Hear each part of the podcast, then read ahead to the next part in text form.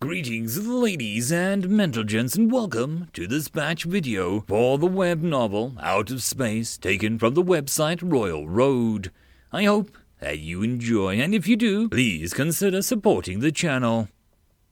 Chapter 161 Regrets Sawtooth Mountain Air Base, Hangar 4. Captain Blake stood silently inside the darkened hangar by himself. He stared at the dozen wooden caskets laid perfectly in rows, each covered with a red, blue, and white striped flag trimmed with edges. Eleven dead Marines, one Claymore One member, laid peacefully in each coffin.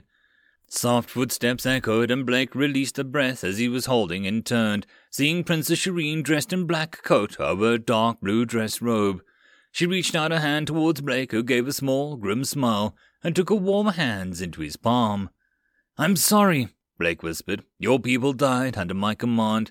No, they are standing at the gates of heaven now. Shireen gave a smile back and a sad expression on Blake's face. They fought to protect and defend us from the evil of this world. It is never easy when you lose men, Blake replied, as he turned and looked at the cold, silent coffins. I had lost a lot more men over the years. Shireen silently stood beside Blake, and he kept vigil over the coffins, shyly reaching out and slipping her arm around Blake's waist, giving him mental support. I lost my friends and families during an invasion with bugs. Blake continued, seemingly unaware of Shireen's arm hugging him. I lost two thirds of my crew when my ship was boarded and fighting the bugs over the gravity well of Mechatol Rex. I stayed behind and set my ship to self destruct while buying as much time for the crew to escape. I lost my leg then. Blake looked up at the ceiling of the hangar.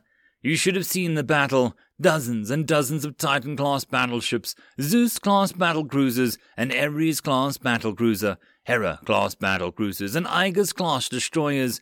A mighty fleet of over 200 of the finest ships and brave souls of man gathered before the swarm's forward planets, which they used to launch attacks into human space. Blake rumbled on, his eyes unfocused as he recalled the fleet action. I was the captain of an Aegis class destroyer, the Guardian. My ship was part of the fourth carrier group, escorting a Zeus class battle cruiser endurance with my other sister ships. Blake seemed to sink into himself as he gripped his prosthetic leg. Shireen watched him pour out his past quietly, not fully understanding the words he spoke. Space was lit up by hundreds and hundreds of rail cannons, missiles, energy beams, plasma spores, and bug spores. Blake turned to look seriously at Shireen, his eyes haunted from the past. I and my sister ships fought their best, shooting down the spores before they could reach the carrier Endurance. But a sudden appearance of a parasite mother, carefully hidden away in the void of space, dropped over twenty swarm parasite cruisers, and they swarmed the fourth. I was an action worthy of history books, Blake smiled. Twelve destroyers, five escort cruisers, and one carrier against twenty parasite cruisers, and one parasite mothership. We killed them as they neared, our guns peeling off the bio armor and reaching deep into their guts, spitting their lifeblood out. But we fared no worse than them, as thousands and thousands of bug spores rained on us. We fought as hard as we could till the barrels of the guns melted and the endurance was targeted primarily by the bugs. Blake whispered. Guardian ran out of missiles and railgun ammo, most of the point defense turrets melted, and there was a single huge wave of spores about to hit the carrier. And on board the carrier, a number of lives on board were over 7,000 men and women. Blake closed his eyes. I made the decision to position my ship in the path of the spores to save the Endurance, and that decision caused the death of over a hundred men and women. Blake gave a small smile as Shireen wiped a tear off his eye. And I fell into depression later, but was given another chance. The Singapore High Command couldn't let a war hero go to waste, even doth he mentally unwell. So I was to be chaperone for kids, teaching them how to go and die. And die they did. I lost another 370 men and women against the swarm. Blake lowered his head. I couldn't save them, and most of them were just kids fresh out of school. And we landed here, and there were more deaths, Blake whispered. Everywhere I go, there are deaths. We are at war, and war, there are deaths. I am tired of seeing my people die. Blake buried his head into Shireen's shoulder. Too many deaths, and I can't show any weakness to my crew. I know, I know, Shireen patted Blake gently as she continued to hug him. Not all choices we make will lead to the results we want. We can only pray for those that passed on that they have left to a better place. Don't worry, you can always find me. Shireen lifted Blake's head and smiled. I will also be there for you. Blake gazed deep into the mesmerizing blue eyes of Shireen, and he felt better after pouring out his sadness that he had kept away locked in his heart. Shireen blushed as she stared back at Blake, and for some reason he leaned forward slowly, and her plump, rosy lips widened slightly. Blake gave a smile back and held on to Shireen and kissed her gently on the lips, and who melted into his arms as she kissed him back fiercely. Human Colony General Hospital, Dr. Sharon stripped away her body's surgical gloves and dumped them into the biohazard bin before turning the tap on the sink and started scrubbing her hands with soap. She looked up at the tiny mirror, a gaunt looking face looking back.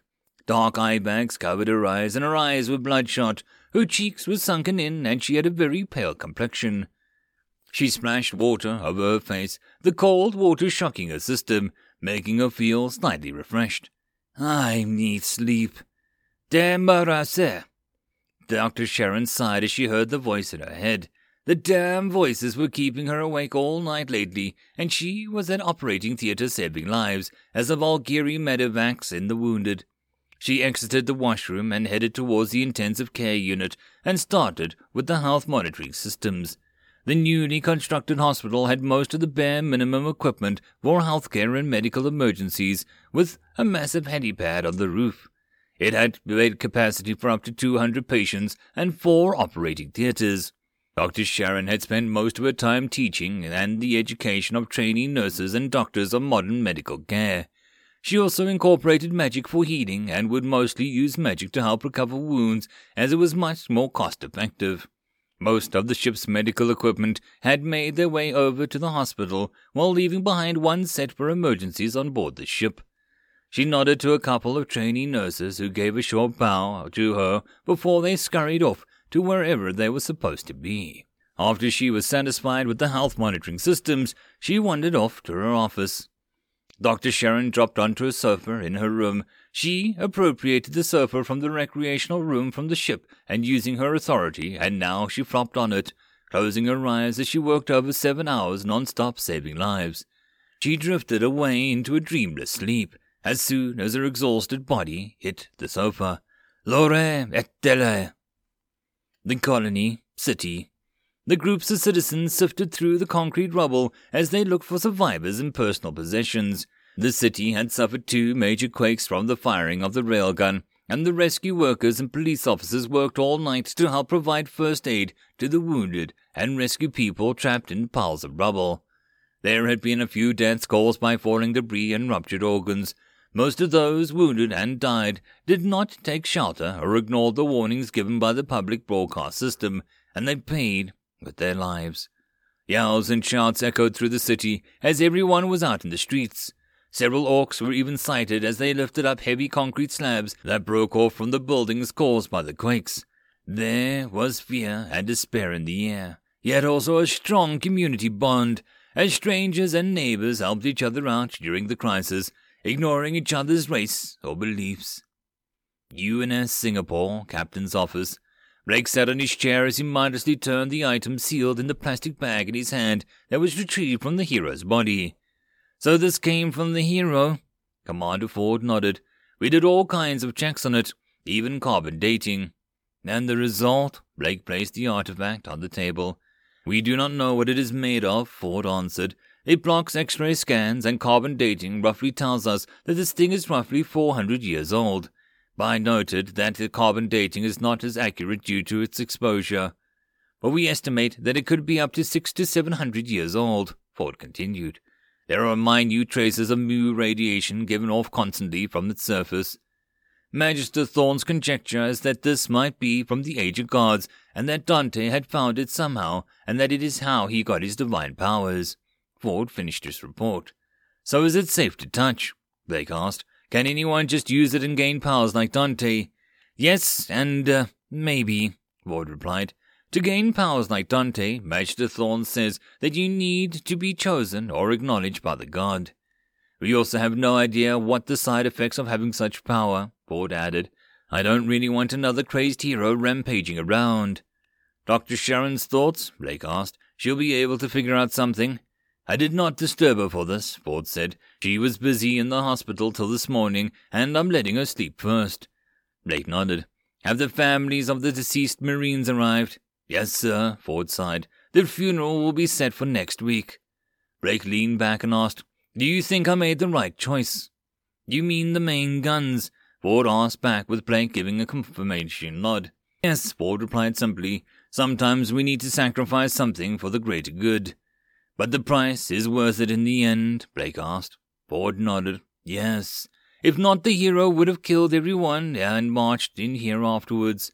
I thought you disagreed, Blake asked again. The main guns are too overpowered to be really suitable for atmospheric firing. I did, Ford replied. It is my job to tell you the pros and cons, and the final decision is yours to make. And seeing as how the hero could actually still be alive after taking a 155mm sabot projectile, I believe that you made the right choice in the end. We have the deaths and wounded in the city due to firing the gun, Ford added, but in the end, I think it was needed. If not, the death toll caused by the hero would have been much higher. I see, Blake sighed. Please provide all support to the civilian population and also make sure the rest of the Marines and slaves make it home. Also, we probably need to construct a bomb shelters for civilian population in the upcoming months. Yes, Captain.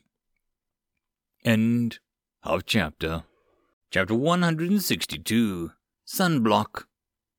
Goblin Sea. A huge wave crested over the bow of the flagship Fury as two meter tall waves rose up and down. The dark skies lit up with a bolt of lightning flashing across the skies like an erratic serpent crawling in the skies. Thunder rumbled and sheets of rain hammered the Isle's ships as they weathered the storm. Fleet Master De John roared with laughter as the rain and sea water drenched him. He held up on the ship's steering wheel with both hands, and his feet spread wide in a perfect balance as Fury crashed into the waves and rose up and down. The crew huddled against the mast and whatever shelter they could find, praying that the storm would end soon. Fleet Master, we can't see the rest of the fleet. His first mate yelled from his post on top of the poop deck. Don't worry about the rest. Once the storm passes, we'll be able to regroup. De John roared over the storm. I trained the men myself. They know how to handle their ships. De John peered out into the dark, stormy night, trying to see ahead. Navigator, what's our heading? Holding firm three points of the star. The oilskin clad navigator yelled next to him as he studied the lodestone in the bowl, being careful not to lose the lodestone in the storm. Great! What great weather! De John laughed wildly. His muscles bulged, gripping the ship's wheel tightly, making sure that his ship stayed on course. It was hours later when the storm ebbed and the seas returned to normal. The sun had risen up a couple hours, and the skies barely had a cloud in the clear blue skies. The crew of the Fury were drained and barely had any rest. Most of them had laid down and rested on the decks. Ahoy! Sails! A boy in the crow's nest yelled from the top of the main mast. He pointed at the rear where some white spots could be seen along the horizon. De John pulled out his collapsible farseer, the telescope made of the finest glass masters on the Isles. He counted several white square sails in the distance and gave an order. Trim the sails, bring us about. His first mate nodded and roared at the crew laying around on the decks. Trim the sails, you lazy dogs! And the crew jumped into action professionally. John folded his thick muscular arms and watched the crew work. Despite their laid-back manner, his men were fiercely loyal to him.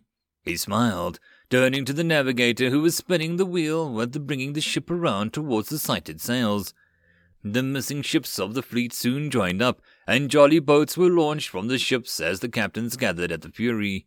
Each captain dressed different. Some were wearing a tricorn hat with colored blouses and pants, Others were bareheaded and dressed more formally, but all wear a white jacket with gold braids and trimmings, which identified their ranks.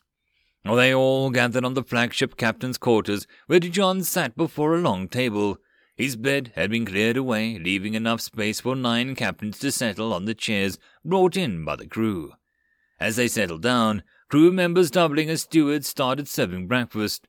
Fresh eggs hard boiled with cold bread, smoked ham and fish, and a wheel of hard cheese. Jugs of honey and dried fruits were quickly spread out on the table. Jugs of watered down wine were also placed on the table for the captains, who quickly filled their mugs and gave a toast to the fleet master de John. Everyone made it? De John asked as he scanned the captains. We're missing iron walls, Captain, someone spoke. We did not see any signs of his ship since the storm. De John nodded. Keep a lookout for his ship later. Damage to your ships. The captains gave a quick report of their damage and progress of repairs, with the most serious was the loss of a mast while they dug into some food. De John nodded as he chewed on a hard-boiled egg, listening to his captain's reports. Good. We hold for repairs for Striker. Once the repairs of the mast are done, we'll set sail again. My navigator tells me that we're roughly two days' sail away from the rebels' harbor. John said with his mouth full. We are here to show off our might and show these rebels the power of our fleet. This will be a diplomacy meeting. I want no one to misbehave at the rebels' harbor. The captain looked at each other, and Anand said that it could be seen in the eyes it's more like you, the fleet master, to start a brawl in drinking holes and pubs. But they all kept quiet and nodded. Good, De John grinned. Now we're also to pick up some slaves for transportation back, and also see if we can make some business deal with the rebels at the same time. The Empire most likely will defeat them sooner or later, De John added, so squeeze as much gold out of their pockets before they end up in the hands of the Empire. For gold. The captain's laugh raising their mugs and goblets high. Gold!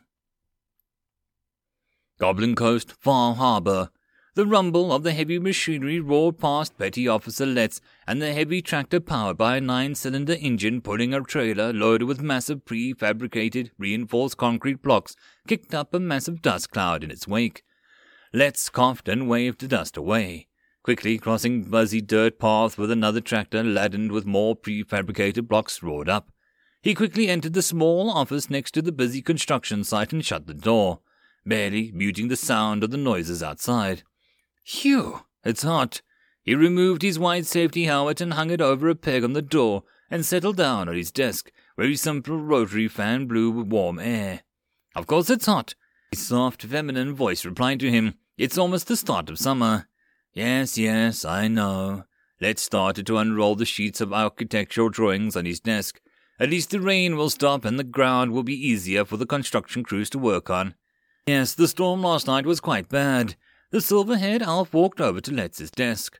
Last spring storm of the season. Yep.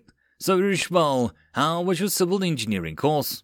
Letts asked as he used a couple of rocks as paperweights, placing them on the ends of the technical draft. It was, um, educating, Irishwell smiled. I didn't know that there was so much to consider in construction and buildings. Well, good for you. Come here and take a look. Letts absent-mindedly gestured her over. Look here. This is the pier section which we have completed construction. Now here will be the dry docks and the port for major ships to come in to load and unload cargo. Irishwell glanced through the design drawings and nodded. Now the sea bed here is mostly sand and sediment. Letts continued. But this area has no good natural deep harbor for deep-hulled ships. We need your expertise to harden the terrain so that we can construct a port out towards the deep sea. Irishwell nodded as she rotated the drawing and took a note of the location. I need to go take a look and feel the area first. Okay. By the way, the ships of the Mysterious Isles will be arriving by tomorrow. Letts reminded her. There's going to be a big welcoming reception at the pier for them. If you're free, go and join in on the fun. Irishwell nodded and rolled up the blueprint drawing. Got it, boss, she said and exited the small office. As she stepped out of the shade of the office, the hot sun blasted onto her, making her narrow her eyes and slowly adjusted to the bright sunlight. She was worn a simple white blouse with pockets and a pair of khaki shorts displaying her long legs and combat boots with a tool belt over her slim waist where she kept measuring tools and mana stones. Shorts were like the, all the fashion rage now in the city due to the changing weather. She thought to herself and grinned, wondering how the people from the Isles would react when they saw girls here all dressed up in short blouses and scandalous shorts. Wearing her white helmet, she hopped across another rumbling tractor carrying more construction material and headed towards the port area where a white, painted, two meter tall wooden wall fenced off the construction site. Slogans and warning signs were nailed up against the wooden wall, and strips of yellow and black markings lined the edges. She reached the gate where the three security guards in black armor and equipped with swords and revolvers guarded the entrance. They stopped her as she neared the gate, and she displayed her pass, which they carefully compared to the picture on her pass with her face before nodding and allowing her entry. She stepped past the guard post and entered the still under construction port, skipping over the waterholes with the roll of drawings under her arm. Dozens of workers with yellow helmets were toiling under the sun, there were even a couple of orcs carrying I-shaped steel beams, and they stacked onto other beams, and teams of workers started welding the beams together. She skipped past the dry docks and headed straight to the fenced-off area by the beach and stood before the sea. She noted the beach had been paved over with concrete, and she had right at the edge of the concrete platform and removed her boots before she climbed down into the water. The surging waves pushed against her feet as the cooling sea water reached her lower thighs. Irishwell felt the loose sand underneath her feet and admired the beautiful crystal clear waters. Closing her eyes, she channeled her magical sense into the sand underneath her, probing the terrain with her powers. It was almost an hour before she suddenly opened her eyes and gasped for air as she used almost two thirds of her power. She grimaced as she realized she got sunburnt. Her smooth, white skin had turned red from standing in the sun, and she wondered if the humans have any medication for sunburn. If not, she'll have to find a healer to cast some healing spell on her skin. Climbing back up the concrete platform, she spread out the roll of paper out and started to jot down notes, highlighting areas where the terrain was soft or firm and where the reinforcements were required. Finally done, she felt like she was baked under the sun, and she quickly returned to the back to the shaded office. Here, she dumped a roll of drawings onto Letts's table and turned the fan to blow on her, taking a bottle of lukewarm water from her desk to drink. Phew, it's hot. I'm cooked. Letts looked up from the paperwork and saw Irishwell looking like a boiled lobster and laughed. Didn't you apply sunblock? Sun Bob. Irishwell raised her pretty eyebrows in question. Sun block, not Bob or board. Letts laughed out. He dug into his drawers and removed a bottle of sunblock lotion. Damn, girl, your skin is going to peel off at this rate. You better go find Doc, pour some sunscreen, or you're going to regret it tomorrow. Here, catch. He tossed a bottle of lotion to Irishwell, who caught it and stared in confusion at the English wording. You actually need to apply it over your exposed skin before you go into the sun. Keep it. Letts glance through the notes written on the drawing while Irishwell read the instructions on the bottle. Wait, this blocks the sun? Mm, yeah, Letts replied without looking up. That's why it's called sunblock. Why didn't you give this to me earlier? Irishwell cried as she glared at Letts. You didn't ask, he came back with a reply. Ugh, men. End of chapter. Chapter 163 Holidays and Festivals. Sawtooth Mountain Holding Camp. Kagar Whitetail yawned and stretched her body out in a very cat-like manner on the simple bed that she was lying on. It was just a simple metal frame with a piece of cloth stretched over it. The idea was ingenious to Kagar. In fact, ever since they arrived at this place, she was amazed at the constantly surprised by many things. After the fiasco with the hero, Kagar and the rest of the slaves, escorted by the strangely dressed barbarians, which she later found out were though mostly from the kingdom of Goldrose, which the Empire had labeled them as rebels, travelled a couple of days before encountering a caravan of dragon wagons, which was hired by the rebels to transport the tired slaves to safety. The caravan foreman, a named Norman, seemed to have come from the same employer who bought and freed them. He appeared to be afraid of something as he kept twitching in fear throughout the journey until they reached the impressive stone castle built into the very surface of the mountains, where he adamantly refused to enter, staying outside of the castle and leaving as soon as the slaves were dropped off, and even refusing an escort through the uncharted forest. They rested half a day before setting off again, this time riding strange mechanical contraptions that appeared to run on magic without the use of any dragons. The speed with which they travelled boggled Kagar's mind as the scenery outside the glass windows appeared to vanish as rapidly as it appeared. They were then told to exit the magic wagons, and a small army of white coated and similarly white costume healers fussed over them before they were taken to a place for a shower and a fresh clothing were given to them, after which they were fed. Once they were all settled, they were separated into males and females and given a large tent with which they shared with four persons each. Kagar remembered the healers were saying something about diseases and viruses and malnutrition amongst the survivors, and they were needed to be quarantined. She slipped on a pair of slippers that she was told were actually made out of slime parts the soul came from the body of the black slime, found in the swamps up north. The slime was gutted, of its guts removed, and before the body was then machine pressed into the shape of a soul and then sun dried. A simple, soft woven strap made of grass was secured to the soul. The slippers felt soft and comforting to her feet as she exited the tent and headed towards the canteen for food. She noted some of the women folk were washing the clothes and washing areas where water gushed from the taps which she was only seen either nobles, royalty, or filthy rich mansions.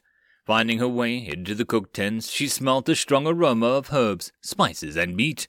Kagar grabbed a tray from the side and joined the queue where the cook was giving out food. As the turn came, she gave a most charming smile at the young man, who blushed and handed her a slightly larger portion.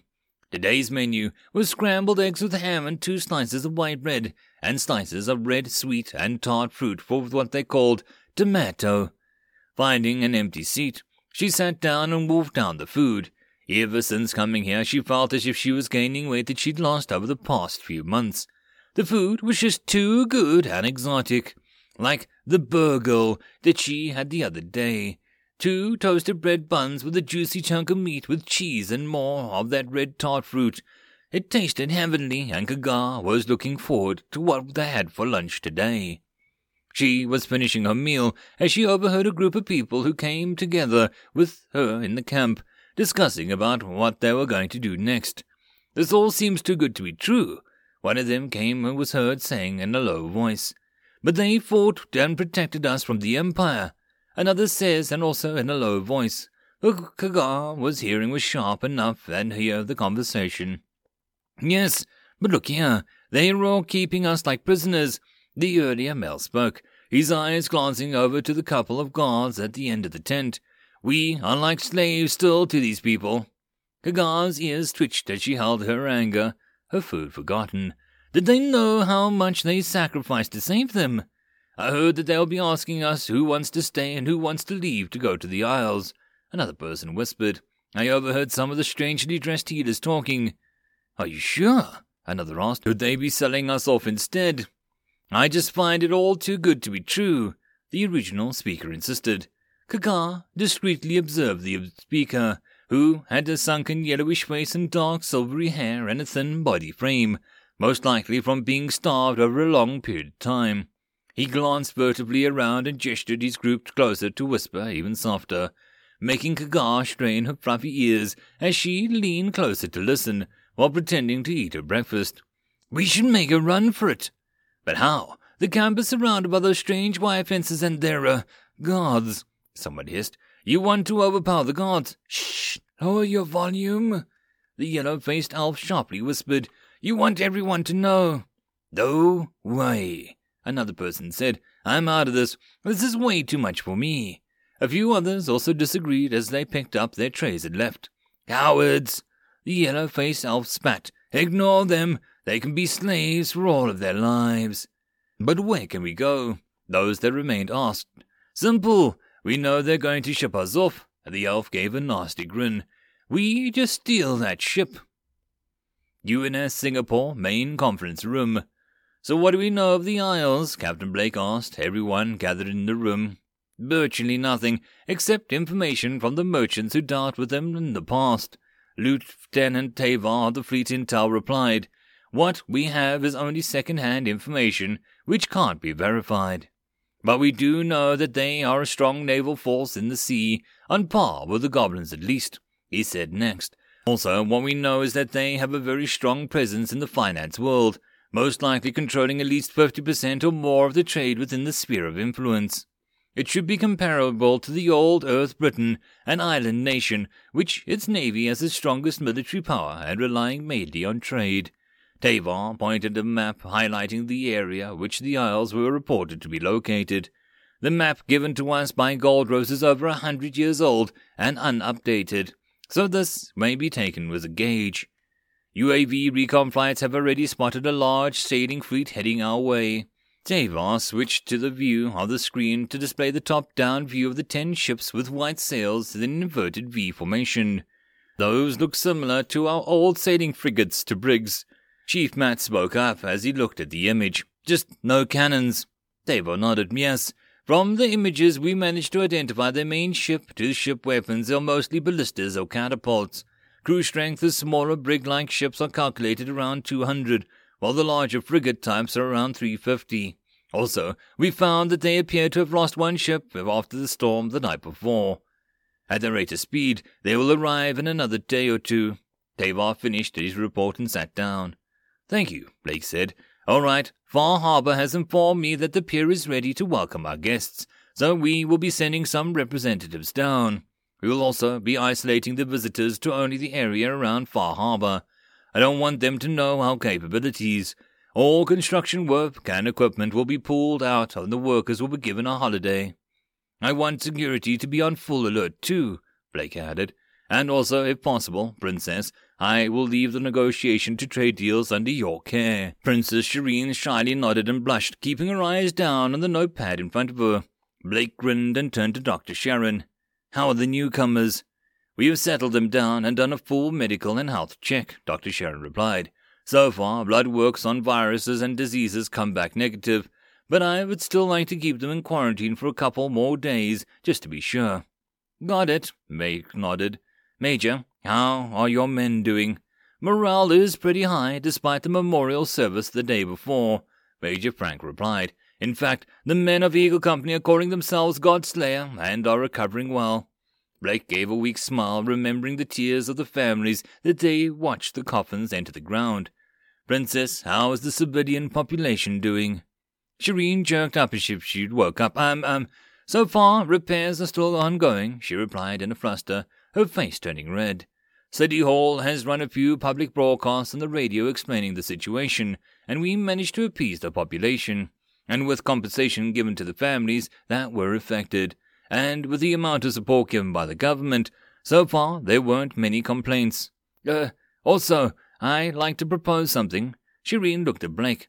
It's almost summer, and soon it'll be harvest time. I'd like to propose we have a summer harvest festival for the people. A summer harvest festival? Blake turned and glanced at Ford, who shrugged. Is there any cultural background to it? Shireen nodded. Traditionally, during midsummer, after the time of the harvest, everyone gathers to give thanks to the god of harvesting for providing food to the people. And I think that we need something like this. It'll help boost the morale of the citizens. Well, I think it's a good idea, Ford spoke up. We did miss out on celebrating Christmas, New Year, and other festivals. Yeah, the rest of the meeting and room nodded and voiced their approval at the idea of having festivals and holidays. Holidays! All right, all right, relax, people. Blake nodded and gestured for everyone to calm down. Plan the date, budget, and manpower needed. City Hall will handle all forms of festivals and holidays. Okay. Shireen nodded eagerly and gave a small smile to Blake, who gave a cough and turned to look at the rest. Now, in regards to the hero incident, You'll need an SOP in dealing with entities like these. We can't keep firing the main guns unless the situation threatens the whole of the colony. The main gun isn't a weapon for atmospheric usage. It is overpowered, in fact. But, Captain, 20 millimeter cannons and rockets barely deal any damage to the hero. Major Frank pointed out. We can't fight something like that on a par. I know. So Either we upgrade our weapons or we have someone with similar powers, Blake replied. All black powder weapons will be turned in and returned to the factories to be modified for the new smokeless propellant ammunition. This will improve your firepower sufficiently at least. And so far, the only force I know managed to fight off the hero almost to a par is Claymore 1 using black powder weapons, Rick continued. Therefore, I want you, Major, to scout out for more talent amongst the Marines to join the ranks of the 101st. We need more than one team of Claymores. Sometimes, if guns don't work, we need to use magic, and if that doesn't work either, we use guns and magic. End of chapter. Chapter 164 Friends from Afar.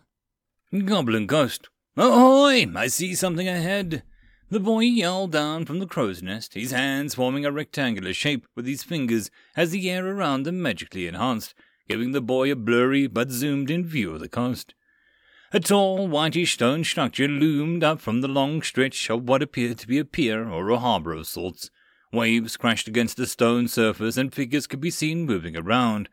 Fleetmaster John frowned as he noted the length of the stone pier, like a bridge into the sea, with a round tower that he wondered if it works the same function as the firelight towers back in the Isles.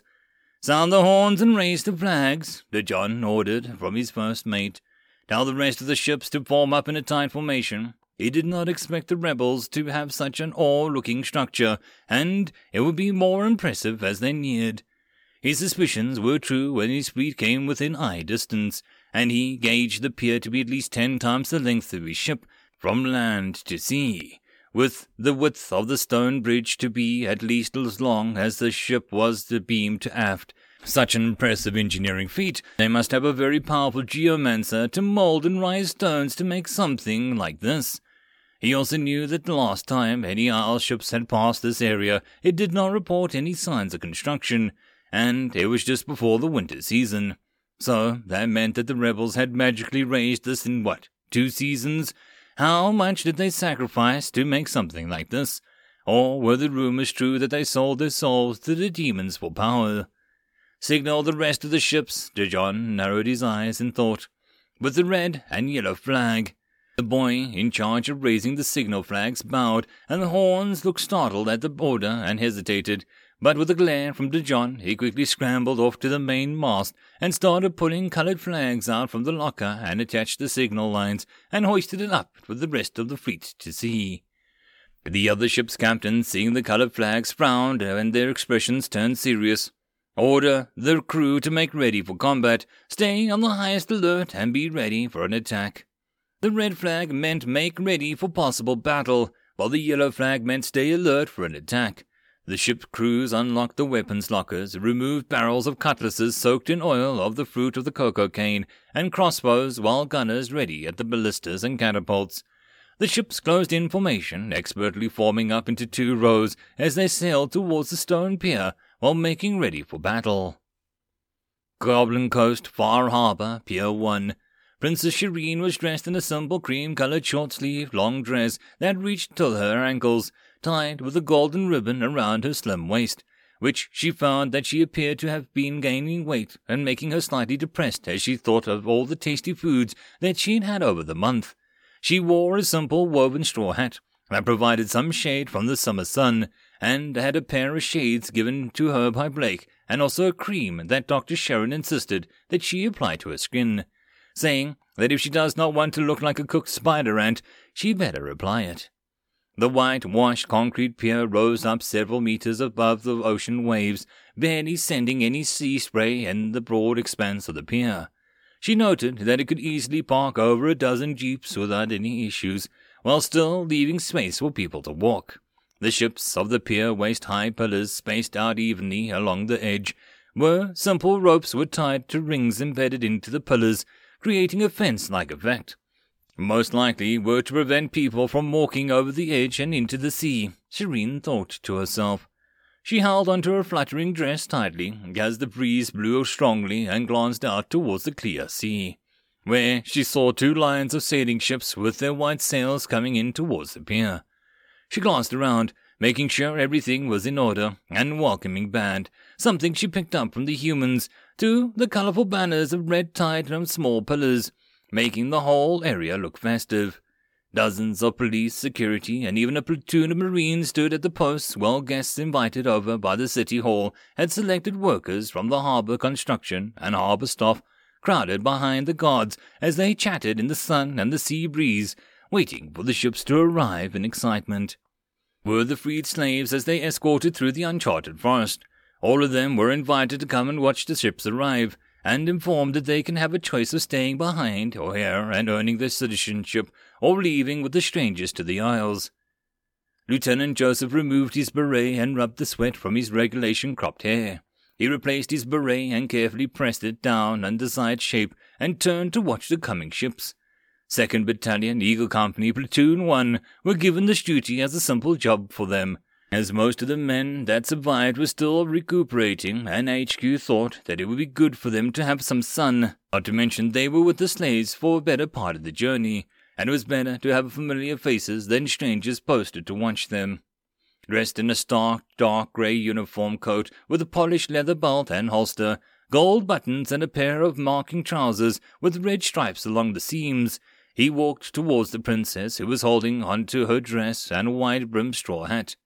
Princess, Joseph grinned, as she turned around in surprise and broke into a smile and a sight of him.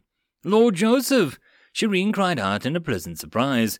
She last saw him was after the time he returned from the forest, covered in injuries. Have you recovered? Shouldn't you be resting somewhere? Ha ha ha ha. Joseph laughed warmly. I'm all fine. Doc gave me a perfect bill of health just as day before. Are you sure? Shireen looked at him worriedly. She treated him like family, and he and Magister Thorn were the only people left from her life that she knew since young. Of course, of course. Joseph waved her concerns away. I'm here to help keep an eye on order, but it shouldn't be too hard, so it'll be a relaxing job. Shireen nodded. If you are not well, remember do not push yourself, okay? She reminded him again. Relax, princess, Joseph grinned. Look, the owl ship's almost upon us. What we are missing is that old bugger Thorn, and it will be like old days. Shireen laughed. Well, I heard he's pretty busy with a new school of his, working on some project or teaching students. I didn't invite him along, but he said something about the old bones unable to ride in the jeep for long hours. It was roughly a three hour drive from the city to Far Harbor. Ha! Knowing him, he must be engrossed over what artifact we found from the hero, and to be bothered with the ceremony, Joseph gestured around them. Shireen covered her mouth and giggled. I guess you're right. He must be deep in study trying to dig out all the secrets he can from that thing. Look, here they are. Joseph felt a warm hearing the princess's laughter and watched the large and imposing sight of sailing ship slowly make its way to the pier. Master de John, the first mate yelled, we're nearing the pier. The depth at roughly a quarter less five in holding. He stood over the anchor chains holding the weight and stone line, measuring the depth of the ocean floor as they approached the bridge. De John watched the figures on the pier suspiciously and looked behind his ship, where the other captains had formed up in a line. On the stone pier, a figure most like the portmaster was blowing a shrill whistle, all the while waving a yellow-colored flag. What is that man doing? he asked curiously, wondering why he was waving a flag. Is that some kind of warning or signal? Master John, his navigator, holding up a steering wheel, spoke up. I think he might be telling us to follow him to where to tie up a ship. Really? De John raised his eyebrows. As in, the Isles, a boat will lead the ships to the docks and be tied up. Well, follow him and be on alert for any signs of trickery. The massive two-decker ship creaked and rocked its way slowly, the navigator carefully steering the ship beside the stone pier, listening to the first mate calling out the depth, and the crew threw ropes over to the men, who gestured for the ropes on the pier as the portmaster blew his whistle and waved his flag madly at the ship, signaling them to hold. The port workers quickly secured the ropes and the concrete pillars lining the edges of the dock, and they removed the rope barriers to allow the ship to drop the gangplanks over the pier. Half of De John's fleet followed him in, the other half dropped anchor and held their position in a line. Their catapults and ballistas aimed towards the land and the pier. The ships following De John's flagship were also directed to dock with both sides of the stone pier, and soon the pier became crowded with ships for the first time. John gave a sigh of relief as he noted the friendly smiles and waved to the dock workers gave the crew, but that did not ease the sense of unease in his heart.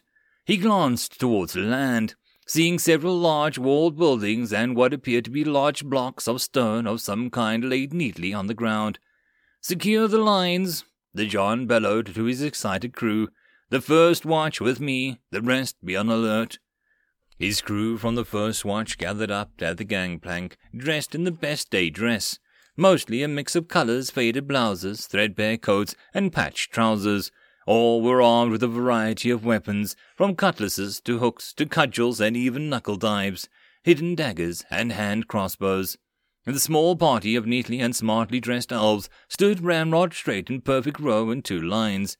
They held what appeared to be a long metal rod and wood finishings that looked like a mix of a spear with the low body of a crossbow. A very pretty lass in a long fluttering dress and holding a straw hat in one hand, smiling at the front of the group, together with a severe looking male, in a weird flat hat and his head in a similarly dressed to the two rows of elves. I am Fleet Master de John, he declared as he stepped down the gangplank in his white and gold clustered coat, a flamboyant wide brimmed hat and a large golden tail feather of a griffin, Gold chains hung from his thick, muscular neck, while his fingers were adorned with more gold and precious stones. Yet all that wealth he carried a simple and worn cutlass scabbard hooked in a rich leather belt. Humble greetings, Fleet Master de John. Shireen gave her best court curtsy, and she made her best smile, daisied the crew. I am Princess Shireen, previously of the Kingdom of Goldrose, now Assistant Governor of the Colony of Mankind. Welcome to Far Harbor, friends from afar. End of chapter. Chapter 165 Trade Talks. UNS Singapore Command Bridge. Captain Blake sat with one arm propped against his chin as he watched the live streaming videos displaying on multiple monitors. Commander Ford frowned and glanced back at Blake, who appeared to be dazing in his chair. Captain, don't you think we need to at least have some of our other officers, at least down at Far Harbor, to be part of the welcoming committee? Ford probed the captain. Nah, didn't you hear that Lieutenant Tavar has briefed us? Blake lazily replied. Those locals that did not interact with us before assume that we are demons, and those that work with us have sold their souls to be granted great power. I don't think us being there will help diplomacy much, Blake waved Ford's concerns away. Besides, Shireen has a charming effect on other people. She'll do well convincing people from the Isles. If you say so, Ford sighed. What about the Empire now? Well, last we heard was the rock guy was supposed to be here, but Intel has lost track of him, and instead, the hero came and made a huge mess. Blake frowned. I guess that the rock has gone under another front, or is gathering his strength before he comes down on us, seeing how we defeated Duke Sturm and the hero. It should rock the Empire back for a while, giving us some breathing space. Blake grinned. Get it? The rock get rocked back on his heels. Please, Captain. Ford shook his head. Are you sure you're okay? Lately you seem to be, I don't know, cheekier. He did not know what word to use to describe Blake's actions. Blake grinned. Well, I guess something has left my shoulders. I feel, uh, great. Do you need a checkup? I'll page Dr. Sharon and Magister Thorn for full medical, both physical and magical, right now. Ford narrowed his eyes. You're not acting yourself, Captain. Relax. Blake laughed at Ford's expression. Truth be told, Blake lowered his voice so that only Ford could hear him in the crowd at command bridge. Me and the princess, um, we, um, I asked her out, and, um, she agreed. Ford burst out laughing. Oh my God, what are you? Twelve years old. Ford hugged his sides as his laughter as his red faced Blake, who grinned sheepishly back. I can't stop laughing. The crew turned to stare at the normally serious commander and wondered what the captain said to make the commander laugh till he couldn't control himself. Shh!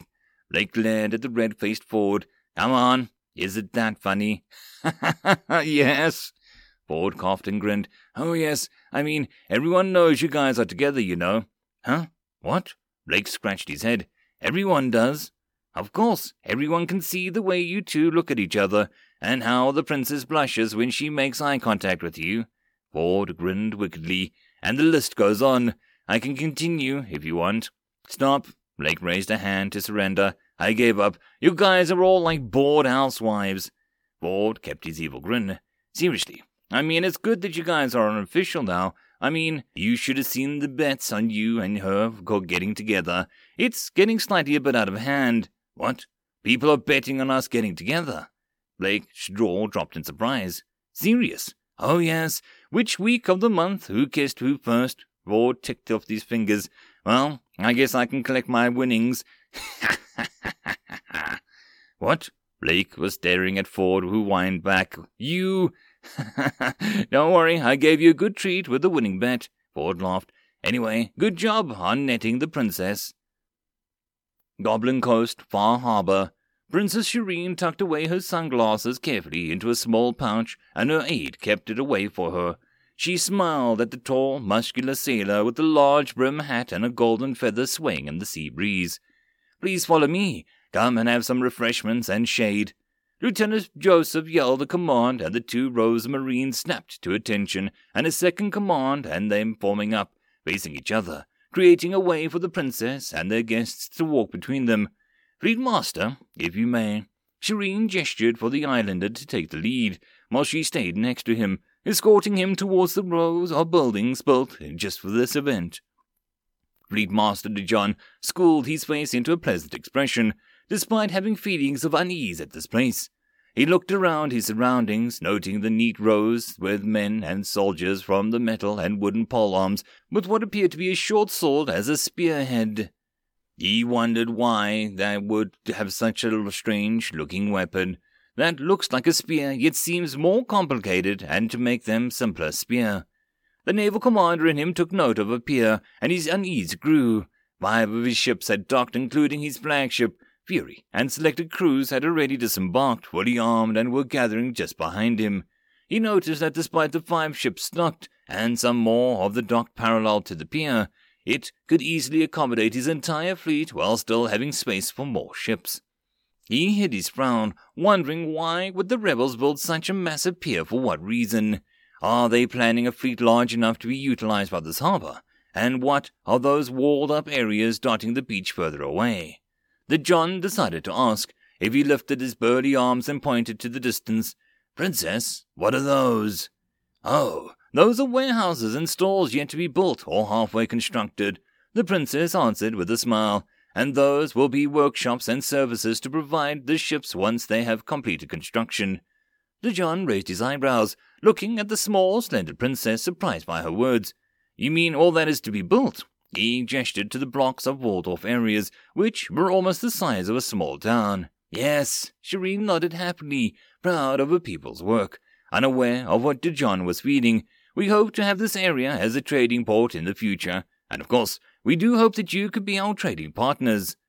Oh, De John kept his thoughts hidden, thinking of how they were able to afford all of these construction work and how they were going to handle the wrath of the Empire. Who built these? Shireen smiled sweetly and said, It's all done by our Earth Elementalist. She recited the script given to her by Blake. She is very valuable to help in the construction. All of these were done by her. If not, how do you think we managed to build it so fast? Shireen giggled. People might mistake us for worshipping demons. I see. DeJohn had it grace to appear embarrassed. If talking about trade, what do you want to trade for?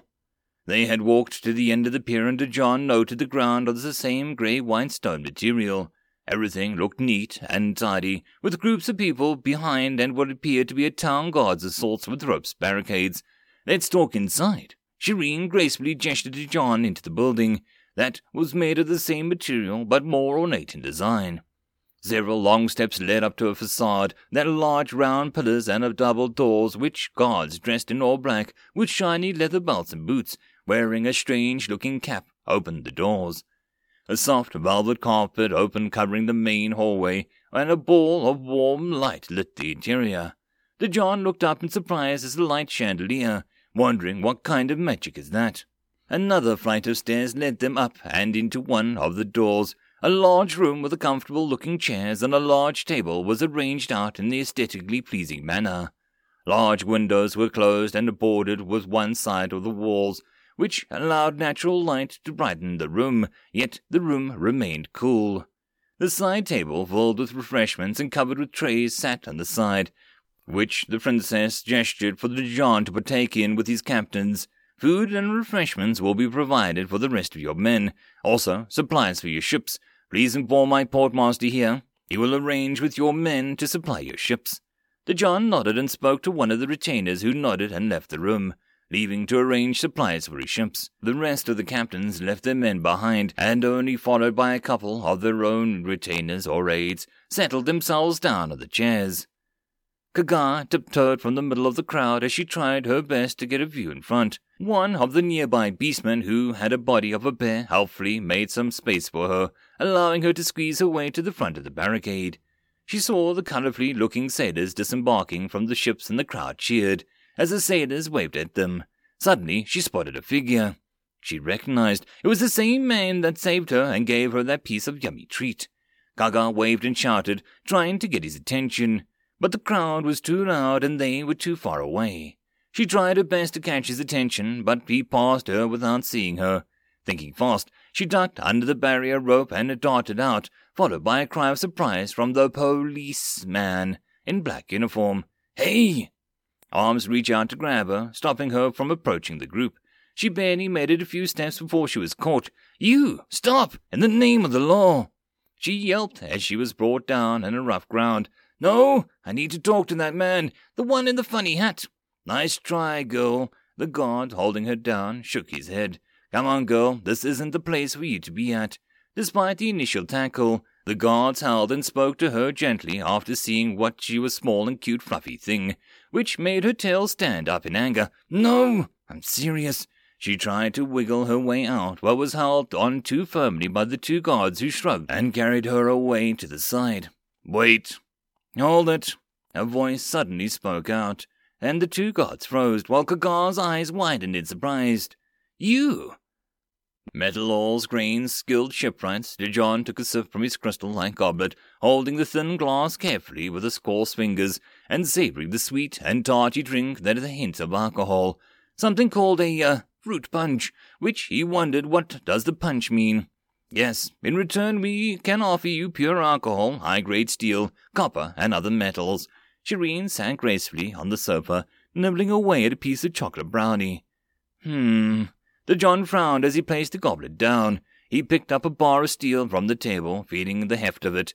I'll need to have the quality of this verified. But shipwrights. De John raised his eyebrows. We don't deal with slaves.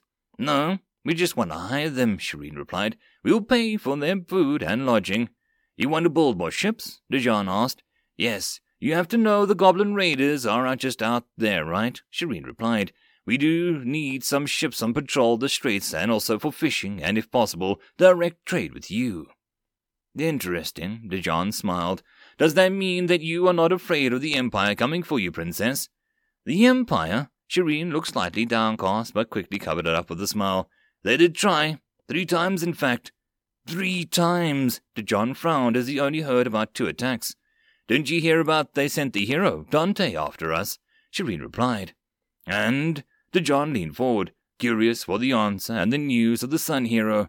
Just say that the world is one less a hypocrite who thinks he represents justice. End of chapter.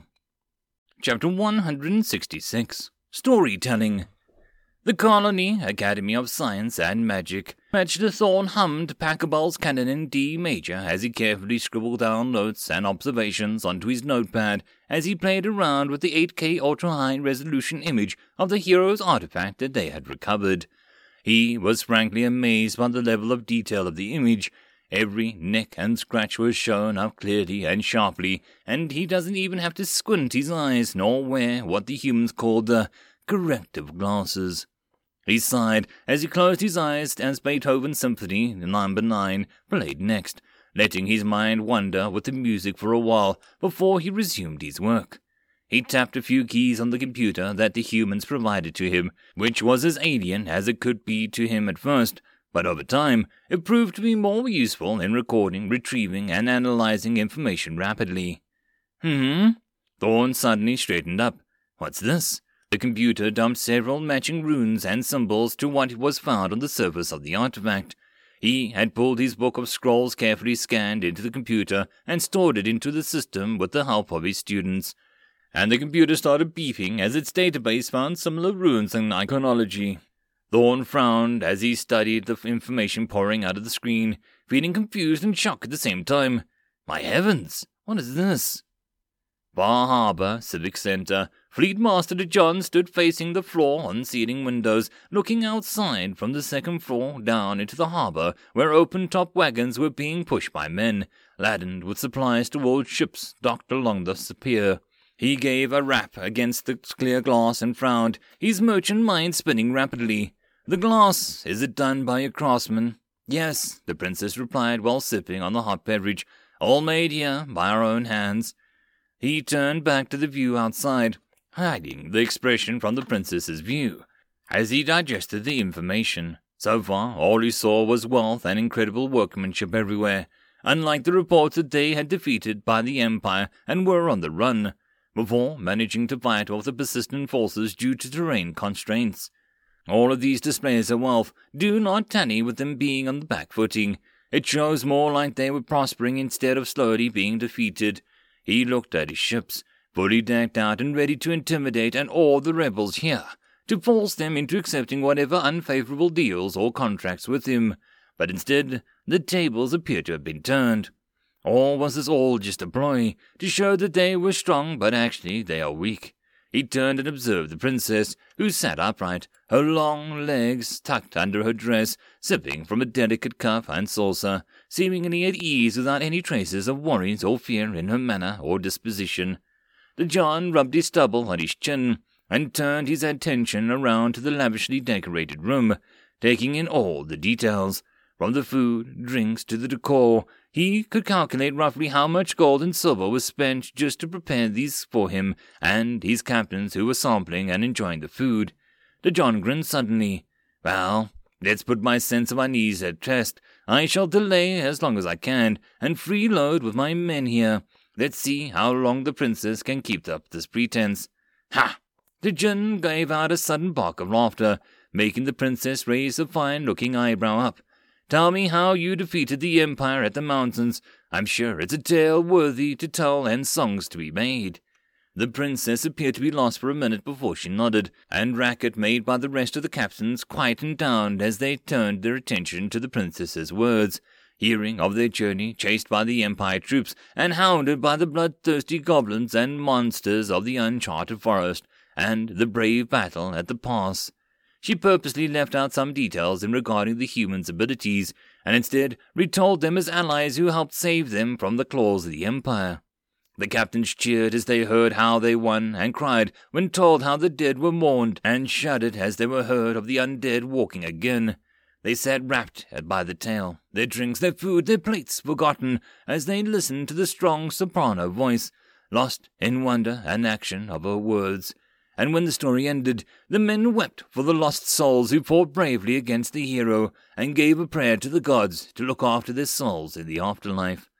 Shireen wiped a tear away from her eyes, and she finished the story. Some parts of the story were left out, only those that were more common knowledge were told.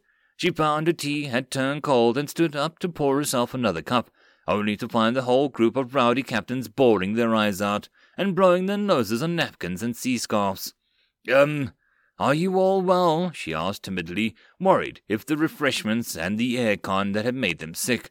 Your story is so sad, one of them cried, sobbing into his sleeve. Your men are so brave. Yes, that Dante, I knew he was no good, another yelled, to think that he would hunt and kill girls for their life energy. Even De John was affected by the story. As to them, being men who grew up sailing in the rough seas, they were mostly out of the oceans for many months, and they know about the dangers and perils of life and death as it comes easily and swiftly out in the sea. And the sailors were quite romantic by nature, and also view brotherhood and loyalty strongly. And when knowing that brave men sacrificed themselves against a godly foe, despite overwhelming odds, made their blood boil. But he frowned, wondering how did they defeat the hero in the end. So how did the hero lose? It took the combined magic of all our mages to cast a level 9 spell that finally overwhelmed his shields. Shireen simply made something up, thinking that Blake is going to have to make up to her for a whole lot of lies and half-truths that she spoke today. John nodded but did not push the issue, and Shireen mentally gave a sigh of relief.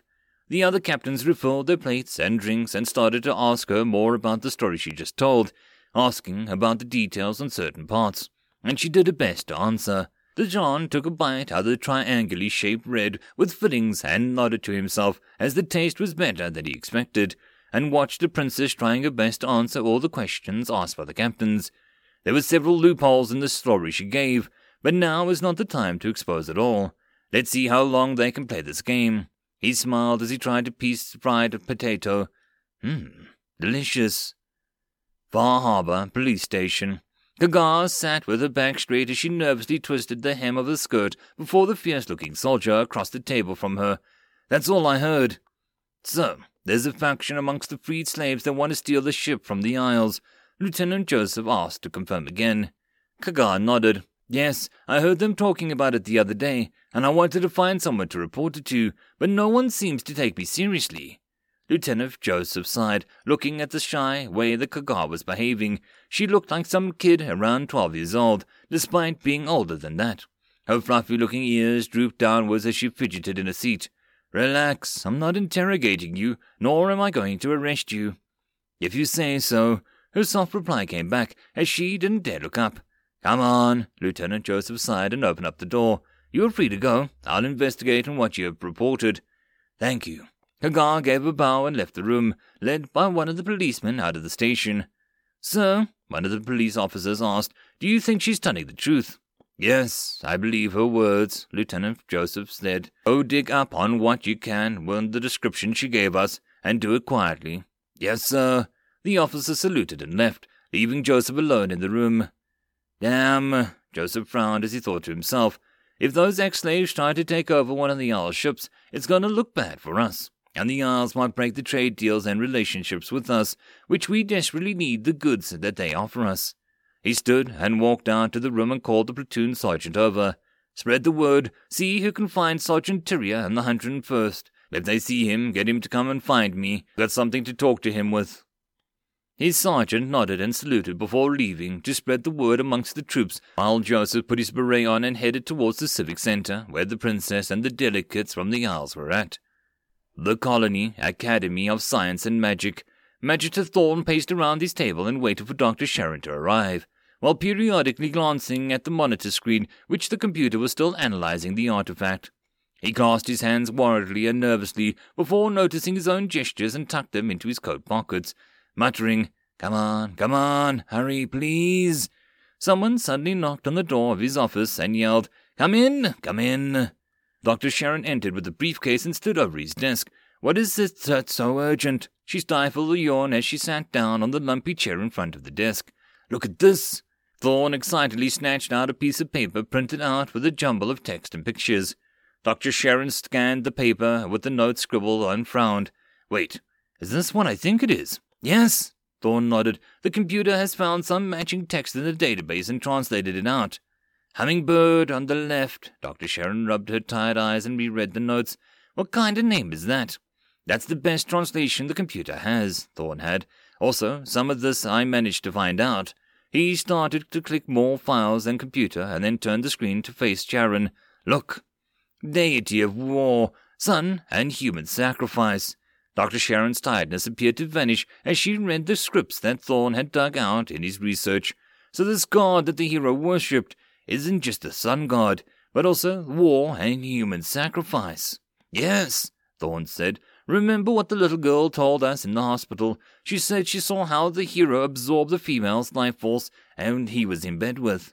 So that was a form of sacrifice. Dr. Sharon frowned. But where did you get this from? Now that's where things get more strange. Thorn spoke in a low voice as he stared at Dr. Sharon in a very serious manner. This data has not come from any of my books, scrolls, or my knowledge, neither did it come from any of the mages here.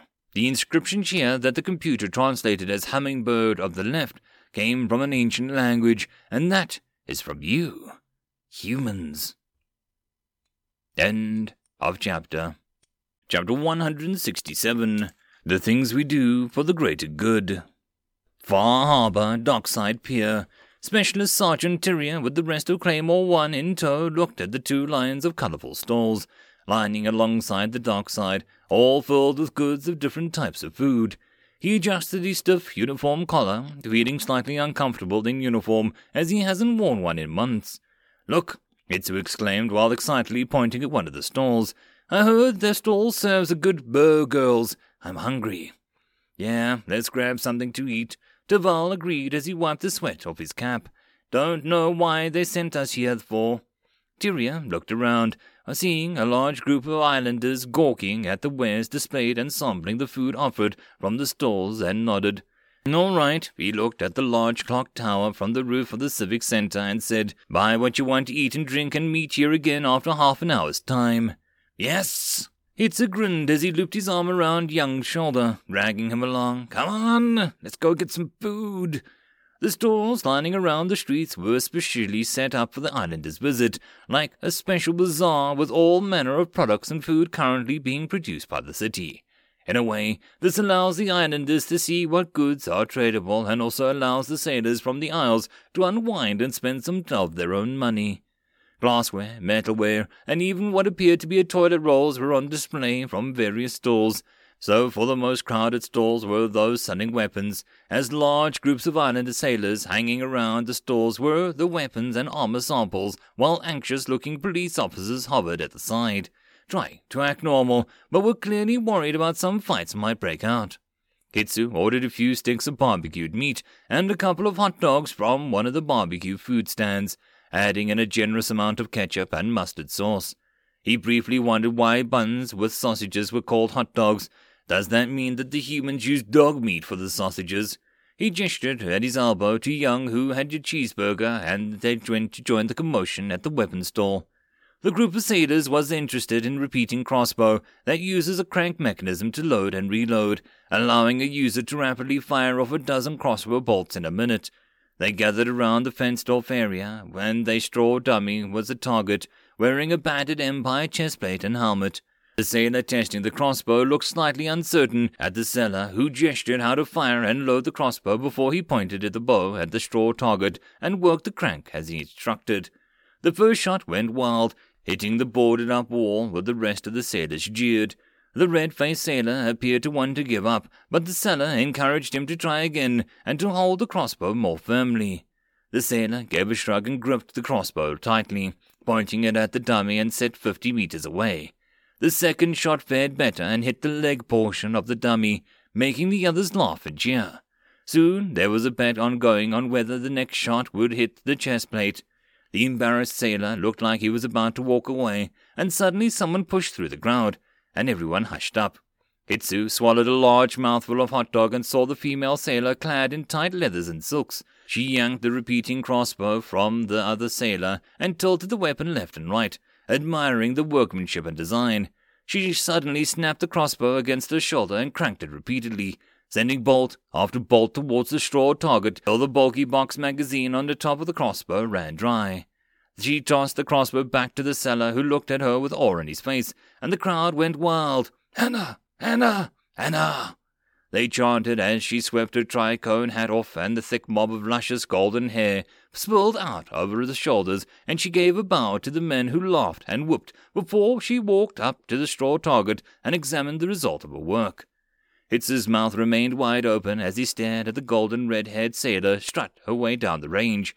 He suddenly choked as Young slapped his back, as he saw Hitsu glazing the female and a piece of hot dog stuck in his throat, making him cough. Young laughed as he watched Hitsu's antics. Hey, I thought you have two girls already. Why are you ogling at another one here? Huh? Uh, what? Hitsu thumped his chest, forcing the piece of hot dog down his throat. What girls? that bully and the crazy mage girl. Young winked at Hitsu. What? Hitsu nearly dropped all of his food as he started to deny any involvement with those two girls. Serious? Young laughed as he finished his burger. Everyone knows you like little girls. Hitsu wiped the ketchup and mustard from his mouth. You gotta be kidding me. Young laughed. Anyway, that chick, she looks way out of your league. Hitsu sighed and finished up his food as he was about to leave. A clear and boisterous voice called out to them. Turning around, they saw the earlier female soldier standing there with her arms on her hips, walking towards them with a few other sailors in tow. You too! The female gestured to them both with a jerk of her head. Your uniforms look different from the rest. Who are you? M- me? Hitsu stammered as he stared at the heart-shaped face covered in golden red hair. Uh, um, I, I, I'm Hitsu. Young, on the other hand, nearly face-palmed himself as the sad display of Hitsu giving away. We're a part of the 101st. 101st? The female soldier frowned and looked at the rest of the sailors with confused expression. You carry yourselves different from the rest of those black shirts and those grey shirts. Young looked down the grey dress uniform, similar to the Marines, except the pants were trimmed with gold instead of red. He gave a shrug. We're just simple soldiers. Soldiers, huh? The female raised an eyebrow up, then cared to explain how the repeating crossbows work to the poor sailor. The rest of the sailors laughed with a giggle amongst themselves. Ah, you are? Hitsu shyly asked. My name is Anna, Anna Booney, first mate of the man o' war, Talon. She proudly raised up her chin. So tell me, how do those crossbows work, soldier boy? Um, Young looked at Hitsu and scratched his head. Well, you work the crank, it drops the bolt down from the box at the same time. It pulls the string back and locks the arms into place. When you pull it all the way back, the string is released and the bolt is thrown out and you crank it again to repeat. Hmm, such an ingenious way of firing rapidly. Is that how you defeated the Empire? Anna asked, her eyes boring deep into Young, who coughed comfortably. Yes, twenty men armed with repeating crossbows is as powerful as a regiment of crossbow men, Young explained. But of course, compared to a regular crossbow, it has a weaker penetrating strength and range. Interesting, soldier boy. Anna gave a wink and walked off. Be seeing you again. Wow, did she wink at me? Hitsu sighed. My poor heart can't handle it. You and your damned nonsense, Young shook his head. Come on, we need to head back to find the rest. Damn, she's hot. Hitsu sighed again, looking at the disappearing back of the first mate of the Talon. Tyria! Lieutenant Joseph quickened his steps as he spotted Tyria near the food stall. Just nice. I was just looking for you. Hey, Lieutenant, what's up? Tyria swallowed a sweetbread roll, and the stall owner called a donut, and he finished off a gulp of root beer, some drink made out of the essence of some root or bark of a tree. We need to talk. I need your help. Lieutenant Joseph said, while pulling Tyria to a quiet corner. We might have a small security problem. Why me? Can't the police or security guys handle it? Tyria frowned. We're supposed to be an R&R now. Well, it's the ex-slaves, Lieutenant Joseph said in a low voice. Some of them want to run and take over one of the Owl ships. What? Tyria cursed. Are they stupid? Well, since you guys actually had fought together and they trust you more, Lieutenant Joseph continued, I'd like you to talk them down.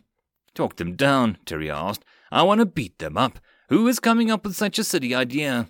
There's a guy called Caesar. Lieutenant Joseph took out a note from his breast pocket. He handed it over to Tyria and glanced at its contents. Oh, this guy, Tyria frowned. I remember him. Quite the whiner. Think you can do something about this guy without hurting our relationship with the islanders? Lieutenant Joseph asked as he watched the group of islander sailors trying to get some hot dogs from the food stall. Well, depends on how much you want me to fix it, Tyria asked. Quietly or verbally. I'm guessing this guy will be trouble in the future, Lieutenant Joseph said, seeing the sailors buying another round of food, this time cheeseburgers as they enjoyed the hot dog, quietly and out of sight. Tyria nodded. We have his position. He was last reported at the back of the hostels. Lieutenant Joseph gestured towards the right, where the rows and bungalow-like houses were constructed for the island to stay. I got a tail on them. Is it official or... Tyria narrowed his eyes as he asked the question. What do you think? Lieutenant Joseph turned and looked back at Tyria in the eye. Tyria nodded. Got it. I'll send word once it's done. He should have one or more accomplices, deal with them, and this problem goes away. Lieutenant Joseph added as Tyria walked off, waving. Lieutenant Joseph watched Tyria disappear into the crowd as he sighed. The things we do for the greater good. Far Harbor, back at a bungalow row, four men were crouching behind some large empty wooden crates. One of them spoke while placing some items on the ground. I managed to grab some of these while the stalls were busy and distracted. The one speaking held a couple of short, straight tipped steel daggers. There are too many guards around, and I don't dare steal more. Good work, that's a start. A thin, yellow faced elf grinned in the shadows. Ashta, what did you find out about the future ride? Looks like we'll be going aboard the Ocean Dreamer, the man called Ashta replied, as he played with one of the daggers. It's a transport, and there was a word that the islanders might stay for at least a week before leaving. A week? Caesar looked surprised. I thought they'll only be here for three days. Well, I overheard the sailors saying that they'll be staying about a week before leaving. Ashta shrugged. Everyone in the docks heard them.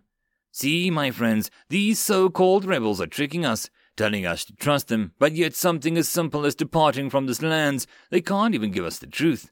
Caesar shook his head in sadness. When we return, spread the word. Caesar smiled. Let the rest know the truth. This is way we can gain more supporters. My, my, what a gathering you guys have here. A voice suddenly spoke over to them, making them jump in shock. Now that I have your attention, I believe it is time for you all to, um, disappear. End of chapter. Chapter 168 Awakenings. A snap of a cervical vertebra cracked loudly in the sudden silence as the limp body, with an expression of surprise still on his face, slumped down into the concrete floor. Hitsu patted his uniform, dusting it as he made sure that his medals were not dirtied or damaged in any way. Caesar and the remaining two men were rooted on the spot as they recognized the person, and the voice that spoke walked into the line of sight. Remember, I told you before that if you can't help, then at least stay out of the way and not bring more troubles to everyone. Tyria stood before the fear stricken men. I told you that I would kill you if you became a burden to me, and it appears that my words did not get through into your thick skulls. No, no, no, wait, wait, wait, how did you know? Caesar yelped in panic as his eyes widened in fear. We're, we're, we're not doing nothing. Nothing. Tyria raised a questioning eyebrow as, using the tip of his shiny boots, he towed the daggers laying on the floor. While it might not be a crime to own a bladed weapon, but these surely are something you planned on using on some stupid plan of yours. No, wait. Caesar looked around wildly, seeing all the exit of the alley had blocked men of the same uniform that he recognized them all. They were the fearsome mercenaries who fought against the crazy hero to a standstill. I can explain. It's too late for explanations, Tyria replied. In fact, letting you live for the past few seconds talking here is already good enough for you. Tyria gave a gesture, and three shadows darted in. No! The terrified man yelled out, only to have his mouths covered and strong arms gripping over the necks. A sudden twist and a crack, and all three died with terror frozen on their faces. Damn, this sucks, Hitsu said as they laid the four bodies in a row. I thought we were on a vacation. Stop grumbling, Tyria replied as he walked out of the alley and gestured to a black uniformed officer in the distance. You there, you know who Lieutenant Joseph is? Good. Tell him it's done. That is all. Thank you. The officer nodded and tried to peek into the alley, but Altier blocked his view. Something is best to be ignorant of. He advised the police officer, who gave a brief nod and left. Come on, let's clear the bodies up and wrap it up, Tyria said. Tonight, Lieutenant Joseph is going to treat us to a big meal for the crap that he dropped on us. Hoorah! The men of Claymore One cheered as they melted into the shadows of the alley. Far Harbor Civic Center. Lord Joseph nodded as the police officer whispered something into his ear and thanked him, thinking that he needed to treat those Claymore One guys to beer or something later. He knocked on the double doors and pushed it open and entered into the large reception room. Princess Shireen gave a charming smile as she saw who was entering and waited for him to take up a seat in a formal setting. Lieutenant Joseph glanced around the room, noting that the islanders were all watching him and gauging him. He walked over to the refreshments table and took a cup of tea, stirring in some sugar and cream before heading over to the group seated around in a long, loose circle. This is Lieutenant Joseph Token. The princess introduced them to the gathered islanders. He was Lord General of the army of Goldrose. General, De John rose up and gave the islanders salute, which Joseph waved it off. I am no longer Lord General, he grinned. I am just a humble soldier now. I see. The John nodded. We heard about your exploits with the hero and you also your efforts in saving the freed slaves. For that, we thank you. I'm curious, Fleet Master De John, Joseph said as he sat down. Why would the Isles go into so much trouble just to save a few slaves? De John leaned back in his chair and studied Joseph and the princess. He steeped his fingers together, giving a nod, and bluntly said, For manpower. Manpower. Joseph looked at the princess, who also had a clueless expression on her face. Yes, manpower. De John smiled before explaining. Look, the Isles are just several large islands. My nation lacks the land to grow crops or even cities. Look at how aggressive the Empire is going. The two nation alliance is what is left of the mainland, not counting you and your merry band of rebels. De John said, Sooner or later the two nation alliance will fall apart, and what is left of just remnants of royalty and rebels, which frankly the Empire can just sweep everyone away once they have control of the whole mainland. Once they have the mainland, where do you think they will turn their eyes to next? John continued. They would surely turn their eye to the Isles, and while we have a mighty fleet, we can't fight with a population ten times our size. That's the reason why we need more people. De John answered Joseph's question. We have unsettled islands ripe for starting new towns and ports. Money and transports and all of that is not an issue. We lack the people to settle down. I see. Joseph looked at the princess, who gave a slight nod, confirming their theory as to why the Isles needed slaves. Well, why not we take a break for now? Shireen stood up and smiled. Let me show you to your rooms and let you settle in. We meet up at dinner later. De John nodded, and he stood, as the rest of the captains followed him, and the Princess Shireen led them to the reception hall, showing them the way to their rooms while Joseph remained behind, deep in his own thoughts. UNS Singapore, command bridge. So, what we suspected is true, Captain Blake said in the image of Princess Shireen shown on the main screen. Yes, the real time imagery nodded. So far, that is what they are telling us. There might be another reason that they're not telling us, but it is believable so far. Blake nodded. How about the trade deal? Did they accept your offers? They need some time to verify the quality of our goods and also time to appraise of them, Shireen replied. They decided to stay longer and stayed before, extending it from three days to five day week, now or longer. I see, Blake scratched his chin. We have enough supplies for them. Yes, Shireen nodded. I predicted that they might test our resources by purposely overextending their stay, so I had stockpiled enough food to last them at least a month. Great thinking, Blake smiled, and Shireen turned away from the camera, blushing. Now, most of the ex-slaves appear to want to stay and then follow them to the Isles, and that will probably raise some attentions. Don't worry, Shireen winked. I know how to sweeten the pot for them so that they won't make much noise over the lack of manpower that you bring home. Ha ha ha. Thank you for your hard work, Blake replied. Well, you better reward me when I get back. Shireen winked again, and Blake blew a kiss at the camera before ending the call, much to the crew's amusement. Commander Ford laughed and winked at Blake, mimicking the princess's actions, and blew a kiss at him. You buggers, Somewhere north of the colony, a small quake rocked the inside of a Smoking Mountain, radiating its surroundings. Creatures ran and fled as the volcano shook, its smoking peak boiling and vomiting out magma down its slopes. A low rumble came from the insides of the volcano, and something stirred in the depths of the glowing red river of magma, and a dark shape slowly raised from the molten earth. It crawled out of the magma, and the liquid earth cooled as it hit the surrounding area turning its body rock hard. The creature shook its body, and flakes of hardened crust broke away, and it crawled its way out towards the many cave tunnels. Before long, it emerged from the top of the volcano, the air around it, before spreading its wings and sending out the rest of the hardened crust breaking away from its body. It gave a roar as it tasted the air. Having slept for hundreds and hundreds of years, it was awakened by something, and it stretched the serpentine body as it perched on the volcano peak, its large yellow eyes narrowing as it spotted a creature and animals running away in fear from its appearance. It leapt off the peak and spread its wings, allowing the hot air currents to fill its wings membranes, and it glided lazily in a circle before it tilted its body down and darted towards the wind wolf, who tried to dodge to the side but the agile dragon snapped its claws and latched tightly onto the death grip, sinking its claws into the hide of the wolf, which yelped and cried in pain. The dragon gave off so much heat that the wolf's hide started to char and its fur burst into flames. The wolf yelped and screamed in pain, desperately trying to escape from the claws of the dragon carrying it into the air. But soon its struggles weakened as its body boiled and cooked from the heat of the dragon. The dragon landed on a flattish peak of a mountain and started to feast on the cooked flesh of the wolf, relishing the taste of a fresh kill. After hundreds of years of hibernation, as it finished its meal, it found a comfortable place to sleep off the meal.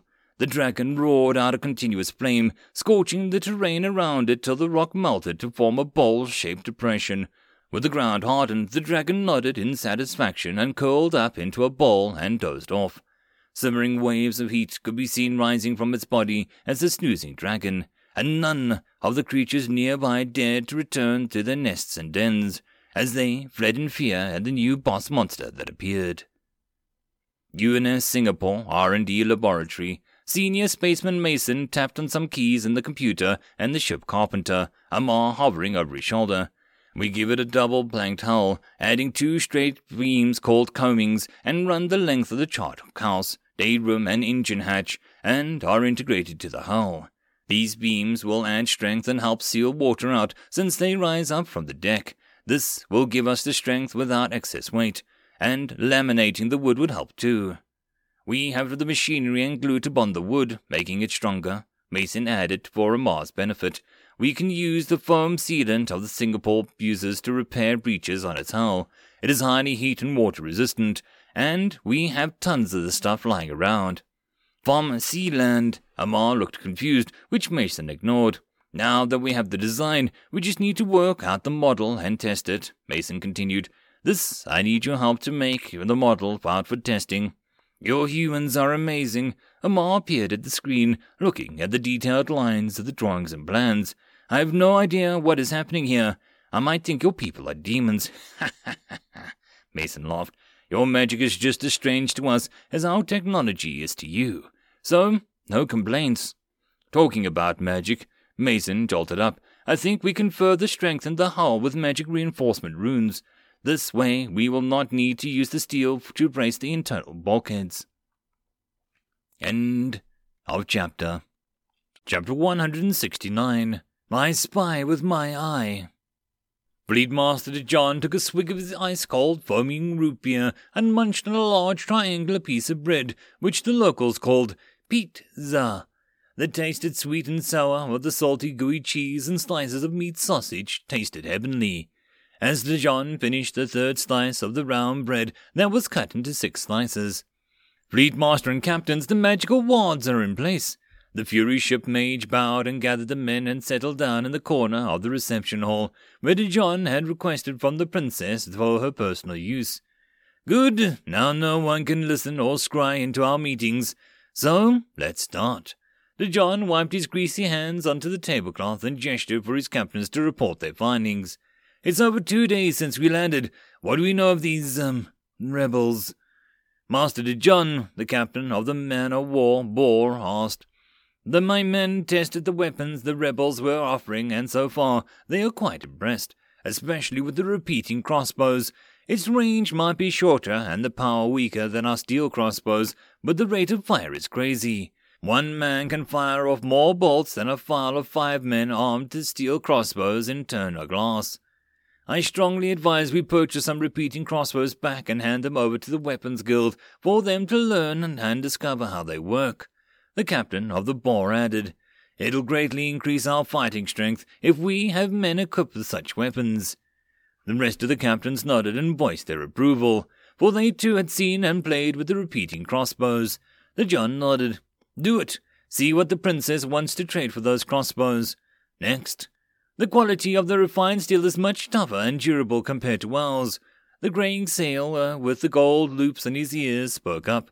I tested a few bars to sample steel, and they offered us and made this. The sailor brought out a long package wrapped in soft leather and handed it over to De John, who curiously unwrapped the bundle to find a shiny curved cutlass. This is? De John asked the old hand as he lifted the cutlass and admired the light. I forged this with the steel they gave us, the old smith replied. Carbon steel, they called it. I tested it, and it proved to be at least two times stronger than our current steel that we produced. It's almost like mithril. I see. De stood up and gave the cutlass a few experimental swings and sweeps. Torn, draw your sword. The broad shouldered captain of the Talon stood up and drew his cutlass out. With a loud ah! He jumped downwards at De who parried lightly with fast reflexes.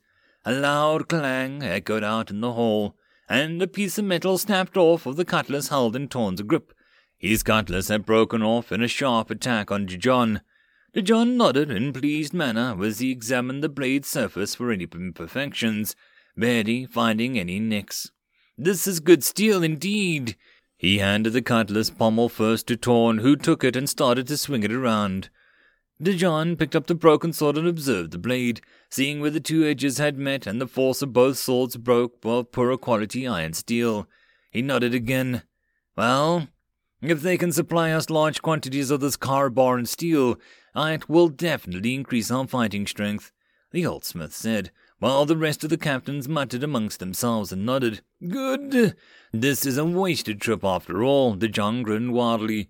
The princess had offered us these materials in exchange for grains, raw ores, processed wood, and most importantly, shipbuilding techniques. For raw materials and food, it's a good deal in exchange for repeating crossbows and carbon steel, De John said, but in exchange for shipwrights to teach them how to make ships. Fleet Master, the captain spoke up, we shouldn't offer them shipwrights. Their weapons and steel we can trade for, and the guildmasters will sooner or later unlock the secrets to their production means. Therefore, trading our ways to make ships will not be worthwhile to us. Yes, we agree too. The captains voiced their thoughts. Why let them profit? We can just sell the ships to them. De John nodded, and then it settled. We will not agree to teaching the rebels how to build ships. Rather, we will offer them our ships for sale. Next, what else is worthy to be traded? John asked as he picked up another slice of pizza. UNS Singapore Command Bridge. So these islanders don't want to share their shipbuilding technology, but rather offers us some old ships for sale. Captain Burke frowned as he watched the live feed as the islander meeting on the far harbor. Damn, those money-grubbing bastards! I hoped to lure a better steel and repeating crossbows would be enough to entice them to share technology. Well, not every day is Sunday, Blake sighed. Princess squeezed them hard in exchange for the carbon steel and the crossbows. I think they're also interested in the canned food and glass. The image on the side of the video freed, nodded as she was too viewing and listening to the ongoings in the reception room, as they had bugged the whole area with both audio and video devices. Magic wards? Ha! Not getting the initial shipwrights is still within our plans, but raw resources are important. Our current output from the new mines are still below our needs, and the Isles can, can provide enough raw resources to cover our deficits. Luckily, the harvest is doing fine, and there will be less spoilage of the harvest since the tractors with combine harvesters were introduced. Shireen smiled happily, and she was glad that the food will not be many issues for the winter months. Blake nodded, glad that he pushed hard for Chief Matt and his team to produce some sort of simple combine harvester that was powered by the same V9 engines the aircraft were using. Dozens of large spinning harvesters were deployed for all the farms, vastly improving the rate of harvesting crops and preventing the rest of the crops from overripening and spoilage. I guess the fleet master will speak to me tomorrow after they're done with the discussion. The princess's tiny portrait spoke. I better go prepare my notes if I want to counter their offers. Bye. They grinned as the casual way the princess signed off, thinking that she started to be more and more carefree and badly influenced by media the entertainment broadcasting team was throwing out. He looked up to see the bridge crew turning away and hiding their smiles as they acted busy. He sighed, wondering if it was the media team or his crew that were badly influencing the princess. Sawtooth Mountain Holding Camp. Kaga Whitetail was feeling conflicted, as ever since she reported the manner of the soldier. The ones that were involved in the conspiracy went missing. She wandered around the camp's common area trying to see if she could find them, but for the past two days she couldn't see the shadow of them. What had she done? She berated herself and started to question her own beliefs. Are the so called humans demons that require sacrifices? If so, that is why those who opposed them had gone missing. She suddenly felt very lonely and afraid of this place, despite the number of people around her. She had no friends here, as everyone kept a respectful distance from her due to her spirit powers, and the beast men treated her as an elder, while the Earls normally don't get close to beastmen. As she was feeling down, her senses suddenly felt someone was spying on her, and she spun around, trying to locate the source. Something had triggered her sixth sense, and she felt a chill down her spine as she looked around her fluffy ears twitching as she scanned her surroundings. Kauai! Her twitching ears heard something strange as she turned in the direction of the voice came from and saw two short eared humans crouching suspiciously behind some crates outside the fence of the camp. She narrowed her eyes and glared at the two people, who suddenly noticed her looking their way, and they both ducked down, trying to hide from sight. Already feeling unhappy, she stormed her way to the wire fence and glared at the two men trying to squeeze themselves behind the stack of crates, but failing terribly. You there! What are you up to? Um, come aside, come aside. One of them said like praying and bowing, wearing a pair of strange artifacts on his face that covered his eyes. The other was trying to crawl away with something black and blocky in his hands. Are you a thief? Kaga asked, speaking in common, as she couldn't understand English, or whatever they were trying to say. Um, no, no, we, we, we know thief. The weird guy with the strange contraptions around his eyes spoke back in a halting common tongue. Kaga observed them both and found them to be wearing somebody uniform, like what most of the rebels do. Are you workers here? Work? Yes, yes, work. The strange duo both looked at her as if she was some goddess, making her feel conscious of her own body, and she turned her body away from hugging herself. You, what are you doing? You're so suspicious. I'm gonna call the gods. She yelled angrily as she blushed. No, no, we, we, no, no, no suspicious. We work. One of them showed a sort of card that was clipped onto his breast pocket of his uniform, while in his hand he was holding some strange black item. What is that? She asked curiously, pointing at the black object. Uh, oh, this? Uh, both men looked at each other and then suddenly gave out a silly laugh. nothing. Yar. Shh. Both of them quickly hushed her. Okay, okay, this is a camera. Cam, Al? Kaga looked confused at the Inish word. What does it do? It, um, pictures. The guy with the tiny thingy spoke, hesitated. Pick cure? Kaga was even more confused. Look! The guy turned the object around and showed the back of it to the fence.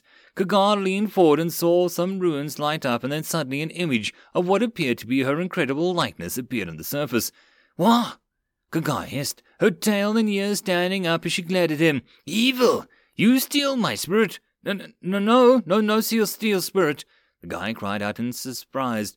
Picture! Look! He turned and pointed at the nearby tree and clicked something before showing it to Kaga. Kaga hissed in warning as she pushed the evil artifact towards her, and she saw an identical image of the tree inside the artifact. What magic is this? No, no, no magic, the two laughed and seemed to wipe the tears of sweat away as relief car calmed down. Take picture. I can capture anything inside.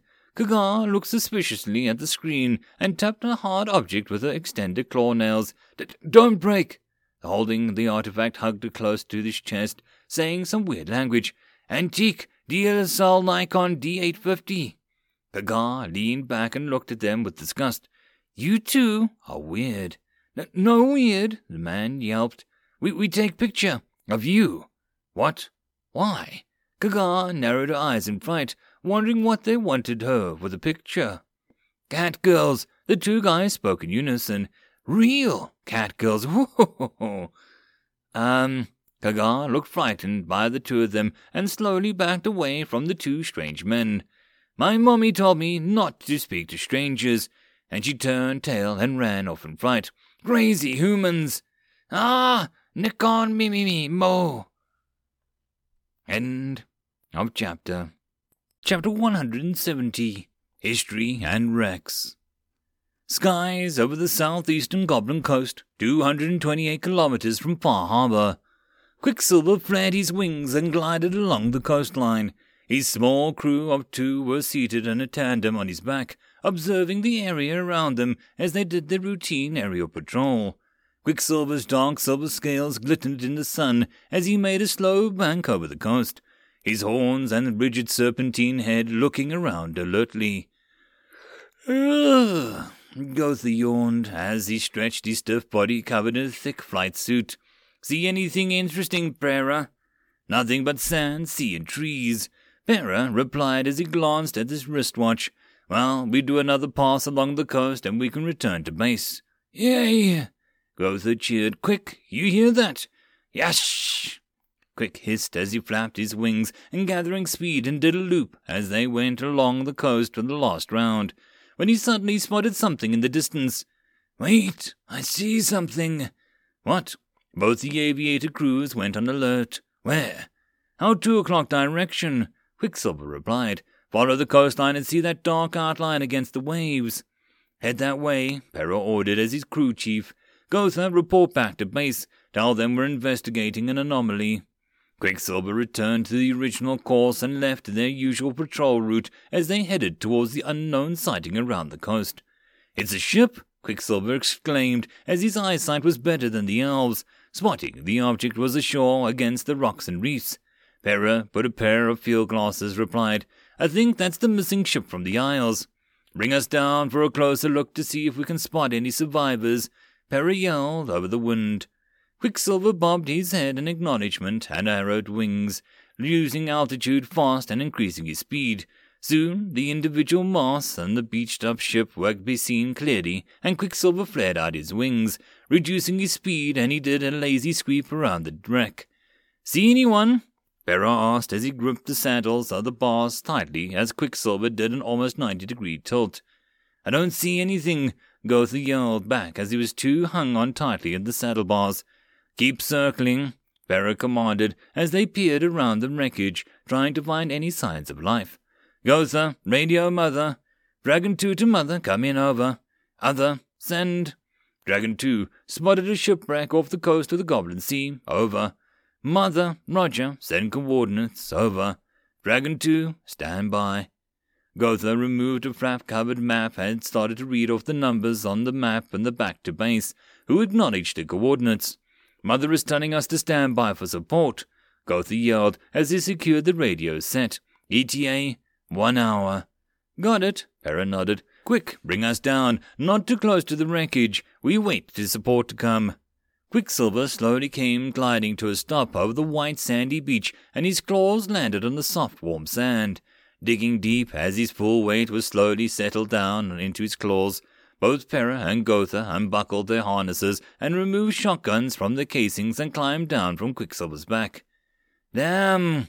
Gotha shoved his aviator helmet's visor up and grimaced at the heat coming off the sand. It's bloody hot. Stay on alert, Perra said, as he kept his eyes on the distant trees. There is at least a hundred men or more on board that ship, and they can't have all have drowned from the storm. Yeah, so where are they? Gotha asked. Where have they gone? God knows. The colony, the Academy of Sciences and Magic. Dr. Sharon sat on a sofa of Magister Thorn and swiped her tablet as she dug out some historical text from the UNS Singapore's archives. There was sadly not much, as most of them were just basic books from ship's entertainment library. Do you know who this hummingbird to the left? Magister Thorn asked from his desk, covered by stacks of old scrolls and manuscripts. They had been working on and off on this topic for the past few days. Roughly, I can guess, Dr. Sharon replied distractedly. Lately, the voices in her head had disappeared, making her have a sense of unease in her heart. Well, at least I think I am right. Who is it? Magister Thorn asked curiously as he stood up from his seat and to drag his chair over to the sofa where Dr. Sharon was sitting. I did not know that you humans have gods. Well, to be frank, we have many gods, but science had proven those gods to be just beliefs created by man. But who's to say what religion is wrong? Dr. Sharon explained. But then again, after coming here, I won't be surprised to find our gods are real too. So this hummingbird, Magister Thorn asked again, what kind of god is it? Well, if I guessed rightly, he's from the Mayan or Aztec civilization, Dr. Sharon replied. I can't remember the full details, maybe 2,000 years ago. My history of South American culture is lacking. I only roughly can guess. South American. Thorn looked confused. It's the name of a continent from the world we're from, Dr. Sharon explained. But if this is a Mayan or Aztec god, then we're kind of in a big mess. Dr. Sharon looked up at Thorn. They are famous for sacrifices, from babies to young to male or female to old. Is that why your computer listed it as a god or sacrifices in war? Thorn asked. But why the sun, too? I seriously have no idea, Dr. Sharon said. I think we need to look for help. Maybe someone who studied ancient South American history or cultures on board this ship. Shipwreck off the southeastern Goblin coast, 238 kilometers from Far Harbor. The Valkyrie engine's pitch grew louder and louder as they came to hover a short distance away from Quicksilver, who stuffed his ears with wingtips as the roar of the engines irritated his sensitive hearing. Marines hopped out, ignoring the little green figures who screeched insults from the hull. The mannies, go earn pay. Stop eating and grow fat. Too fat, my god, plane can't lift your fat ass off the skies. Next time you walk. The Marine with three silver stripes on his sleeves jogged over to the officer that had a single gold bar on his shoulder and stood before Quicksilver and his crew. So you guys called for some tender loving care. Quicksilver blinked his eyes in amusement at the way the human was talking while his two crew members looked momentarily confused. Ah, never mind, it's a joke. The human marine rolled his eyes. Sergeant Mills, the slightly embarrassed looking officer coughed. I think I'll do the talking. You go and check on the troops. Got your LT. Mills gave a wink and ran off towards the Marines spread around the beach. I'm Lieutenant Karaths, 1st Battalion Bravo Company, Platoon 1. Lieutenant Karaths replied. You guys saw anyone alive from the wreck? Both Pera and Gotha shook their heads. We had Quicksilver here and called out amongst the forage edge, but no one replied. Great. Lieutenant Karaths rubbed his forehead between his eyes. Okay, I need you guys up to provide some eyes over the sky while me and the boys move to do a sweep. Sergeant Mills! Lieutenant Karaths yelled and Mills came over. Get the men ready. We're going into the forest and do a spread. Make sure everyone keeps within five meters away and be on constant visual contact with each other. Yes, sir, Mills cheerfully replied and went off to inform the men. He had recently been promoted after finishing his instructor role at Camp Alpha, and now he got posted to 1st Battalion, Bravo Company, Platoon 1, as a third sergeant. The men quickly spread out in double line formation and entered the forest, their weapons on alert as they swept the land for any signs of life. One of the leading point's men held out a precious motion and heartbeat sensor, his long ears peeking out from his headset of the tracker. We do a five kilometer sweep, and if there is still nothing, we report back to HQ and await further orders. Lieutenant Karaths said to Mills, who nodded. He was slightly in awe of Mills, as he had heard some stories and rumors of him during the officer cadet school days. That Mills once got hit by a fireball and still continued fighting while on fire and his skin melting off. Roughly an hour later, someone yelled, and the sweep came to a halt. Lieutenant Karaths and Mills walked up to the Marine who gave out the alert. Sir, Sarge, look here. On the ground were clearly remains of a campfire. Mills crouched down to feel the campfire, finding it cool to the touch, and he shook his head. Maybe a day or more old. It's cold. Look here. Looks like blood, someone cried. They saw several large splatters of something dark and even a large patch here and there, with the ground looking disturbed. Looks like they fought here. Looks like some tracks. Wait, these look like Orkin footprints. One of the point men spoke up. He examined the tracks in the dirt. Yeah, smells like them too. Crap, Mills cursed. So the missing crew was taken by orcs. Can't tell for sure, but let's report in, Lieutenant Karaths replied. Radio men? So, are we following the tracks? Mills asked as he watched the tracks leading deeper into the forest. No, Lieutenant Karaths replied hurriedly. Let's see what HQ says. The radio man started to make his call back to HQ, having found a small break in the canopy. So what now? Mills asked as the rest of the Marines formed a circular security cordon around the campsite. Sir, we can't get through to HQ, the radio man replied as he fiddled with the radio set. Now, T? Mills asked again as he looked at Karaths. Um, Karaths rubbed his forehead. We fall back to the wreck, he said after a moment. Huh? Mills gave a look of surprise. Seriously, sir, we're not going to follow the tracks. It might be a trap, Karaths said. Until we get confirmation from HQ, we do nothing. Okay, Mills frowned and gave the order to the men to pull back. It took them another hour to exit the forest, but then all of them were tired, hot, and sweaty. Damn wild goose chase, Mills muttered under his breath. What a waste of time and energy. Sir, the radio man cried, HQ says to proceed with extreme caution and see if we can follow the tracks. Got it, um, men, we're heading back in. Take a fifteen minute break, Karaths yelled. What? Mills couldn't believe his ears at what he was hearing. Even the men were grumbling as they flopped down and sat down against the trees to rest. LT, Mills strolled up to Karath, who was wiping his face with a hand towel. We just wasted an hour walking out of the forest, and now we're going back in again.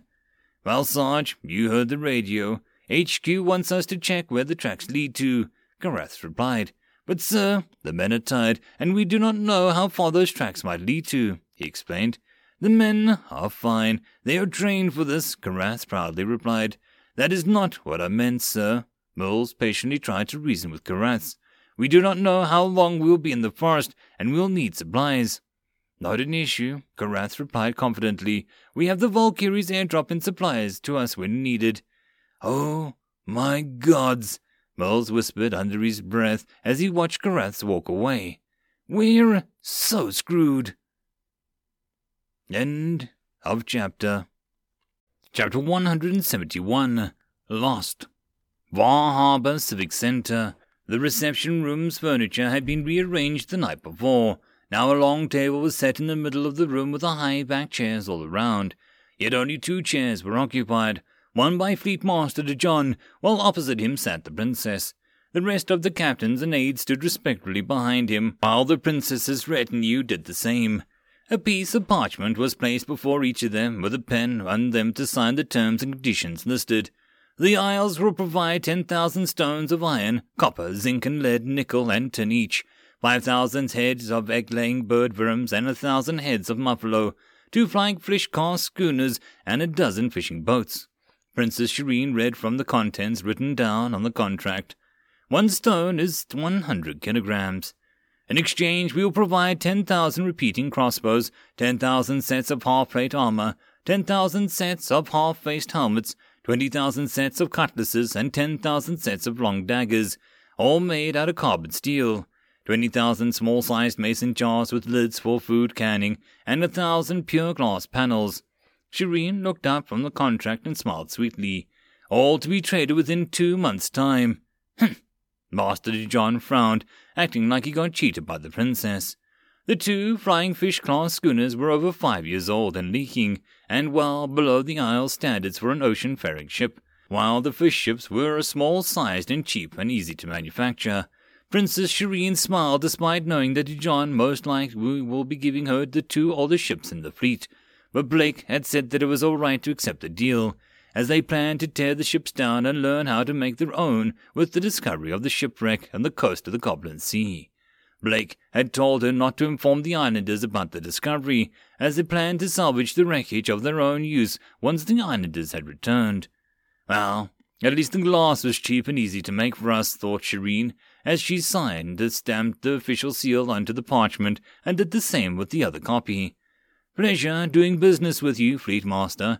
I hope there'll be more opportunities for us to trade between us. John nodded and gave a bow. The pleasure is mine, and of course, as a merchant, we will never turn down our clients. Now, let us celebrate. De John grinned, his own expression of stern face disappearing as he picked up a glass of wine and toasted the princess. Somewhere in the forest north of the wreck, Mills cursed as he slapped some insect buzzing around his ear. He wiped beads of sweat off his face his helmet long removed hours ago and secured to his harness webbing as he wore the jungle hat instead. He looked around at his surrounding men, looking at their tired and listless faces as they toiled through the forest mindlessly, Mary keeping an eye around the surroundings. They had been following the tracks for more than a day, and their supplies had run out. While the lieutenant tried to call for supply run, the interference in the forest blocked all the attempts to communicate out. The tracks were followed led them deeper into the forest, an unexplored region that the marines and surveyors had barely touched. Hence, there were no maps, not even transmission towers installed, and the dumb frick LT had to bring them in without any resupply. Mills cursed with his mind. Sarge, one of the marines called out, where are we going?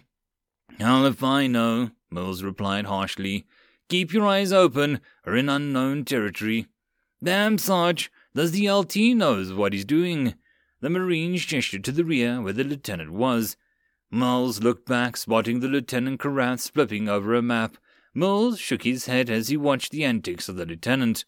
Does that idiot know that this area is not mapped? Finally, unable to bear the embarrassment the lieutenant was causing the rest of the platoon, Mills went up to Karath and gently took the map away from his hands.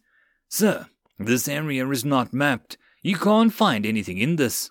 But what? Lieutenant Karath looked in surprise. Why didn't you tell me this earlier? You made me look like a fool. He hissed at Mills angrily. Mills sighed. Sir, I think we should stop and retrace our steps back to the wreck. We've been out of radio contact for at least sixteen hours. No! We came so far already to give up, and HQ ordered us to follow the tracks. Lieutenant Karath stubbornly replied. Sir, we have no lines of supply nor communications. HQ most likely has dispatched another platoon to look for us. Mills replied, We need to re-establish comms as a priority. No, our mission stands. Karath glared at Sergeant Mills. Sergeant, do your duty and don't teach me how to do my job. We continue on. All right, enough slacking around. Let's move on. Karath brushed past Mills and yelled at the rest of the Marines, who grumbled and continued on, followed by the point men. Mills closed his eyes and counted down to one, cooling his temper before he turned and followed the rest of his men, muttering under his breath, Don't make me shoot you behind your back, jerk. Camp Alpha, Commandant's office. Major Frank frowned as he looked at the screen of his computer. He picked up a handset and kicked Master Sergeant Pike's communicator. Top, What's the news with the missing Alpha Company's platoon? Major, we lost contact with them roughly 18 hours ago.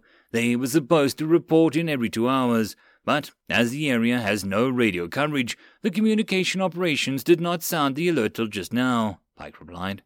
Um, send out a search party and request for air support from the Air Force, Frank ordered. Who's leading the lost platoon? Lieutenant Karath Ravaria, ranked 49 out of 175 officer cadets in Class 2. Decent grades and command scores. Pike replied as he forwarded the dossier of Karath's over to Frank from his workstation at Sawtooth Mountain Command. His instructor's comments were that he's quite mission focused and likes to follow the book to the letter. I see, Frank nodded. Send a search party out, dead or alive. Find them. Sawtooth Mountain, Air Force Base, Dragon Pen 2. Quicksilver was happily chomping away at a giant stainless steel bowl. This was more like a tub. He licked the insides of his bowl clean, smacking his lips as he swallowed the remains of the fried potatoes, cheese, and tomato sauce. Mmm, now that is a meal worthy of a dragon. Right, right. Blue Thunder stuck his head over from his own pen, and he licked his chomps after finishing his own serving of cheese fries. And I can eat just eat these all day. Quicksilver gave a burp and looked up at Blue Thunder. How's the wing? Still sore. Blue gave a dramatic sigh while wiggling his wounded wing, still with patches of X-shaped duct tapes. But healing, just need more meat, glazed and roasted with teriyaki sauce. Oh my! Blue Thunder swallowed a mouthful of saliva as he remembered the exquisite tasting teriyaki glazed meat. Oh, I hunger for some now. You and your bottomless hole tummy. Quicksilver sighed as he saw Blue Thunder's eyes glaze over as he drooled on the day dreamt about his meat.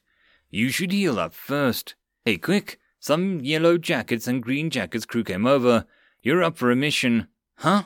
Quicksilver looked over to the crew and started to unload the harness from his storage bins. I thought I'm off duty now. The air boss wants you to go.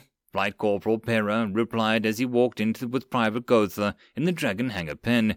It's about the shipwreck from yesterday.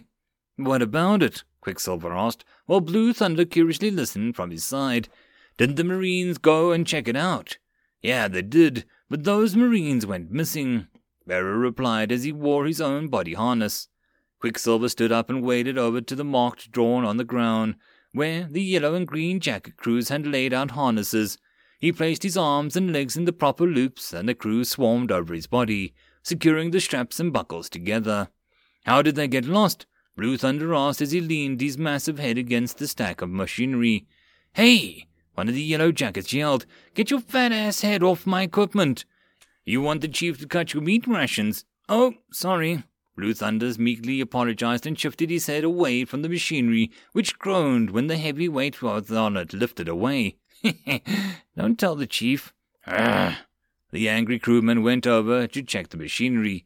and sighed with relief as the engine of the crane system only looked dented with still working. You want us to get chewed out by the chief? Sorry. Blue Thunder hit his head back into his own pen. Anyway, what happened to the Marines? Not sure, Pera yelled at the back of Quicksilver. We're going to go find out. Okay, take care. Give me the full details when you guys return, okay? Blue Thunder spoke as the pack of Quicksilver, who crawled out of the dragon hangar towards the runway. Be careful. Quicksilver gave a flap of his tail as acknowledgement, as before long he took off from the runway, bouncing off into the skies. I'm bored, Ruth Thunder sighed as he leaned his head down between these arms, and craving meat. Teriyaki. Skies over the Goblin coast en route to the wreck. Dumb manies! Greg the Goblin giggled as he sat in the oversized bucket seat, facing rows of irritated Marines. See? No listen to Great Greg. Now dumb manies lost in forest. ah, someone shut the damn Goblin up. Someone yelled. Damn thing keeps yelping away. Oh, dumb manies want a piece of Greg? Greg sneered. Careful, dumb manies. Walk home later. God, it's like some weird ass slapstick B grade comedy show. Corporal Coying sighed as he heard his platoon mates throw insults back and forth at the goblin crew. Come on, I'm trying to catch some sleep, guys. Luckily, the heated exchange did not last long as the pilot's voice came over the intercom. All right, kids, we're over the AO now. Five minutes. The lieutenant nervously yelled out, All right, people, check your gear. Coying sighed. Hope nothing goes to crap and Platoon 1 is just lost and not in combat.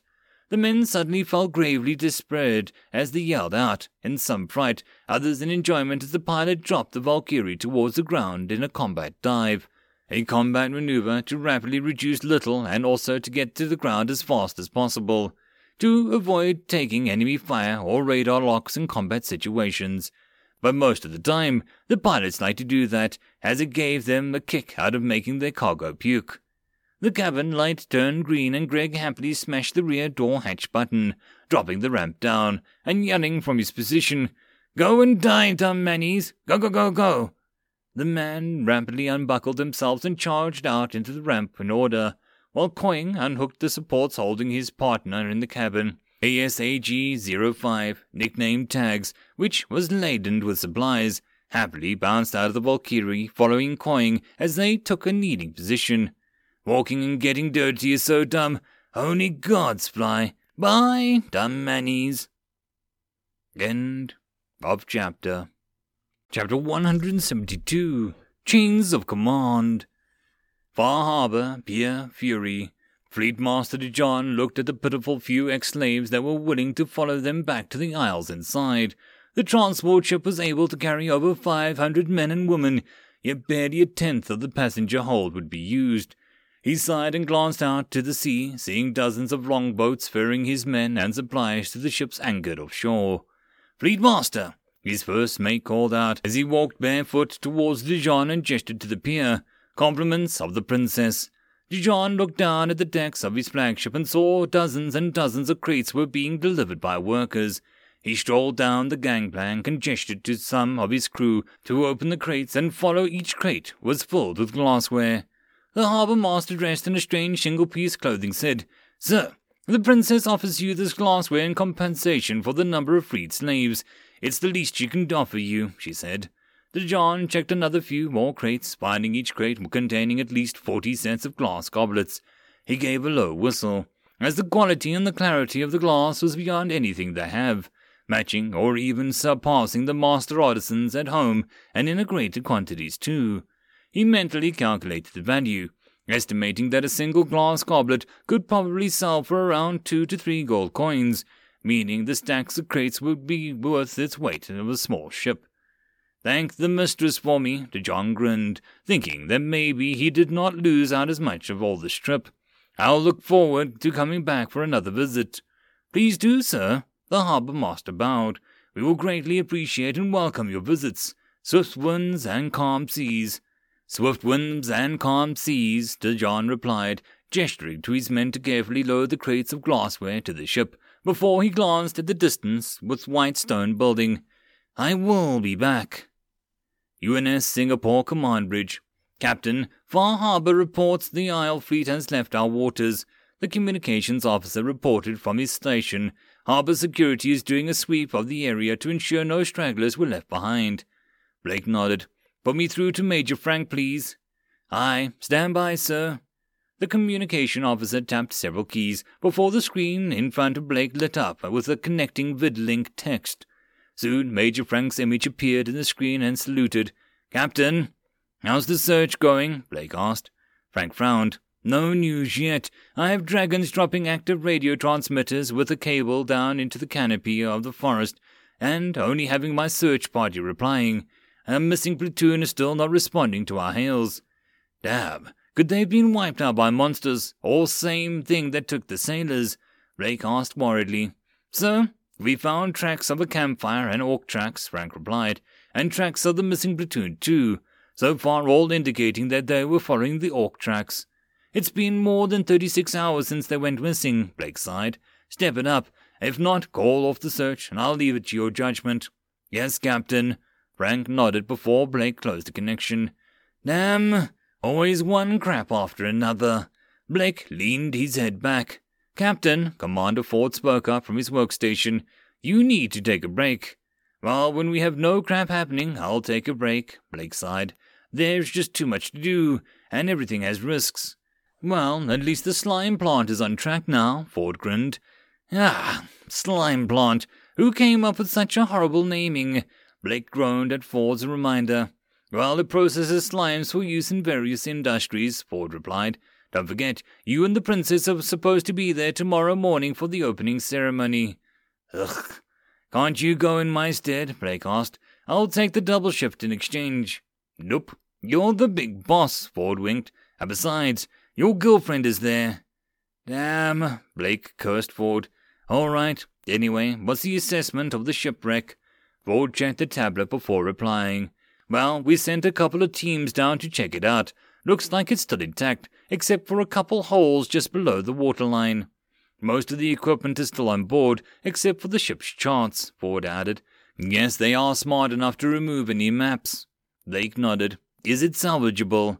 Have Chief Matt go take a look at one of the teams, Ford nodded. He says that we just need to unload all the heavy stuff on board, like the stabilizers, catapults, ballast, and other supplies to lighten the ship, Next, he said, we can attach the deployable floats from the lifeboats and wait for the tide to float the ship out, as it is stuck in the rocks. Do it, Blake gave his approval, but I do not want the islanders to know what we are doing. Make sure none of the ships are nearby when we float that ship. Finders keepers, Ford gave a suggestion. I mean, they should have salvage rules in the sea here, right? We don't know, Blake answered, so play it safe and if we can repair and upgrade that wreck, it'll be useful in the future. Ford nodded. That's why you told the princess not to mention them when we found the missing ship. Yep, Blake grinned, cause I wanted to steal it. Somewhere in the forest northeast of the wreck. Contact! Someone yelled as a harsh bark of an M1 Magelock roared out, sending a stab of flames into the dwindling darkness. Incoming! Yelps and shrieks suddenly rang out in the dark forest twilight as goblins rushed out of the undergrowth, ambushing the tired and lost marines.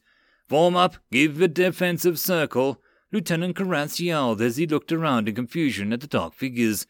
Lights, give me some flares! He yelled next to the platoon mage who threw up some magical flares that lit up the surroundings.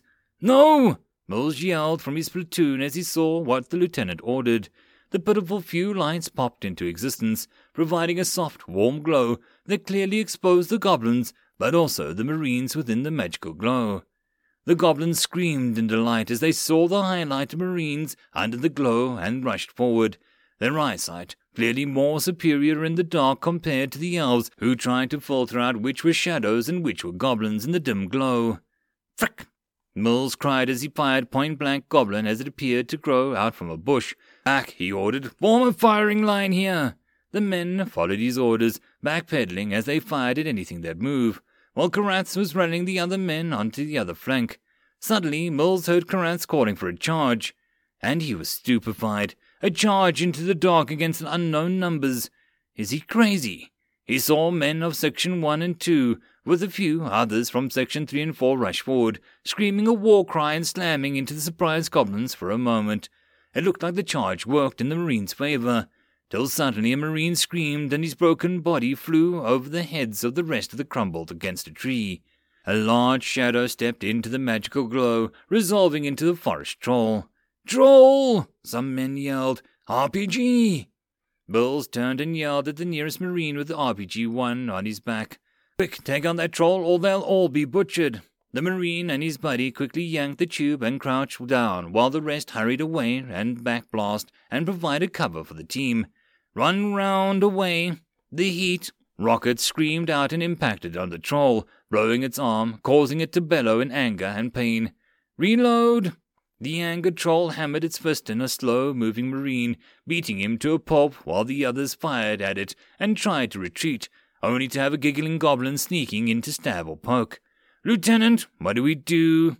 Someone yelled as a stunned Carathis who stared open mouthed at the troll ravaging his men. Sir! Um, hit it with rockets. Yes, the RPGs. Karoth blinked rapidly as he turned around looking for Marines with RPGs. Quick! Crap! Moles cursed as he saw Karaths panicking. Come on, guys, hit it again, and don't miss. You! Moles ran out to the orc machine gunner. Ignore the troll, suppress the goblins instead. The orc nodded his helmeted head, and resting the bipod of his MG1 on the tree root and fired, sending bright arcs in traces into the undergrowth. Up! The RPG team yelled as they aimed the weapon at the one armed troll. One round away, and the rocket impaled itself in the hard belly of the troll before it blew up, ripping the troll into two halves. The troll continued to scream and struggle on the ground as its lifeblood slowly drained away. By then, it was too late. More than half of the platoon were dead or dying, with the remaining half with wounds of various degrees. Despite the death toll of the troll, the goblins, like sharks sensing blood, rushed in wave after wave, shrieking wildly and waving crude weapons and retreating marines. Frick this! Moles cursed as he fired his weapon mechanically. The tide of goblins were like an endless, popping out of the shadows every now and then. Back! Hold the line! Karath yelled suddenly. Hold the line! What? Moles paused and turned to look at the lieutenant. What is he trying to do now? We leave no man behind. Karath yelled again. Send your ground. Kill those green scum. Is he serious? Mills felt like he was dreaming. Crap. Belay that order. Mills roared angrily, and the remaining Marines looked confused. Sir, we need to pull back and regroup. Mills yelled at Karath as he made his way over to the reloading his weapon. We are outnumbered and blind here. No! We hold the line. We will not leave the bodies of our brothers to the green scum. Karath stubbornly cried, his M2 against his shoulder as he fired at anything that moved in front of him. You serious? Moles looked at the wide-eyed Karath. We need to fall back. Your impulsive charge nearly killed everyone. The goblins will overrun us. Coward! Karath screamed at Mills. You humans think that you're so smart, but when it comes to fighting, you're all first to run. What? Did you say? Mills' expression turned cold. You want to repeat that again? Coward! Sergeant, I am charging you with insubordination. Karaths continued to scream at Mills. I am busting you back to private. Get out of my sight. The surrounding men turned to look at each other, confusion on their faces. Sir, I don't think this is the time for the. Shut up, Private. You want me to charge you with some subordination, too. Karaths turned and screamed at the Marine. Enough, Mills yelled. Lieutenant Karaths, I relieve you, sir, under the authority of paragraph 1088 of the Naval Regulations, for your reckless hazarding of your command. I assume full responsibility with this and will forward a complete report to the next higher command, with witness statements from all concerned. You will stand down as the commanding officer and remain escorted until such time as you are notified otherwise. Corporal, Mills barked to the surprise of the men around him, take the lieutenant's weapons, assign someone to watch over him. Lieutenant, I hope you cooperate as we are under combat situation now. Do not make it worse. What? You relieving me of command? Karath's eyes looked even wider than before. You have no authority, coward. Take him, Corporal, Mills sighed. The rest watch your sectors. Prepare to move out. You, you! Karath looked like he was going to have a heart attack. Sir, The corporal gently removed Karath's rifle and his sidearm before gesturing the private to his scalded earlier to look over him. Wells quickly reorganized the remaining men into two sections. One, pull back 50 meters and hold. Two, provide support. He commanded, and the men pulled back in a tactical withdrawal. Back! Move it! End of chapter. Chapter 173 Meetings. UNS Singapore Conference Room. Output of our current mines has risen by a total of 4%, while saltpeter output has dropped by 12% as military demand for saltpeter has dropped. We are reallocating manpower from the saltpeter mines over to the mines. Estimated transfer of manpower will roughly take three working weeks. Chief Engineer Gale reported.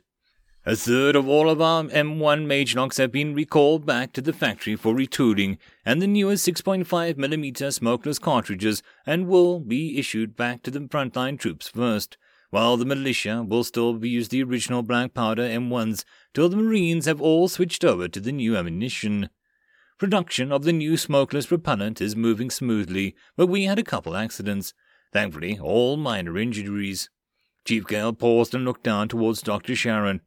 Dr. Sharon and my team have worked out some SOPs and safety measures for the workers in the factory. We will also be conducting more safety courses to ensure workplace safety for all those workers in the entire production sector. Also, the new slime factory is processing slime for use as raw materials as scheduled today at 1100 hours.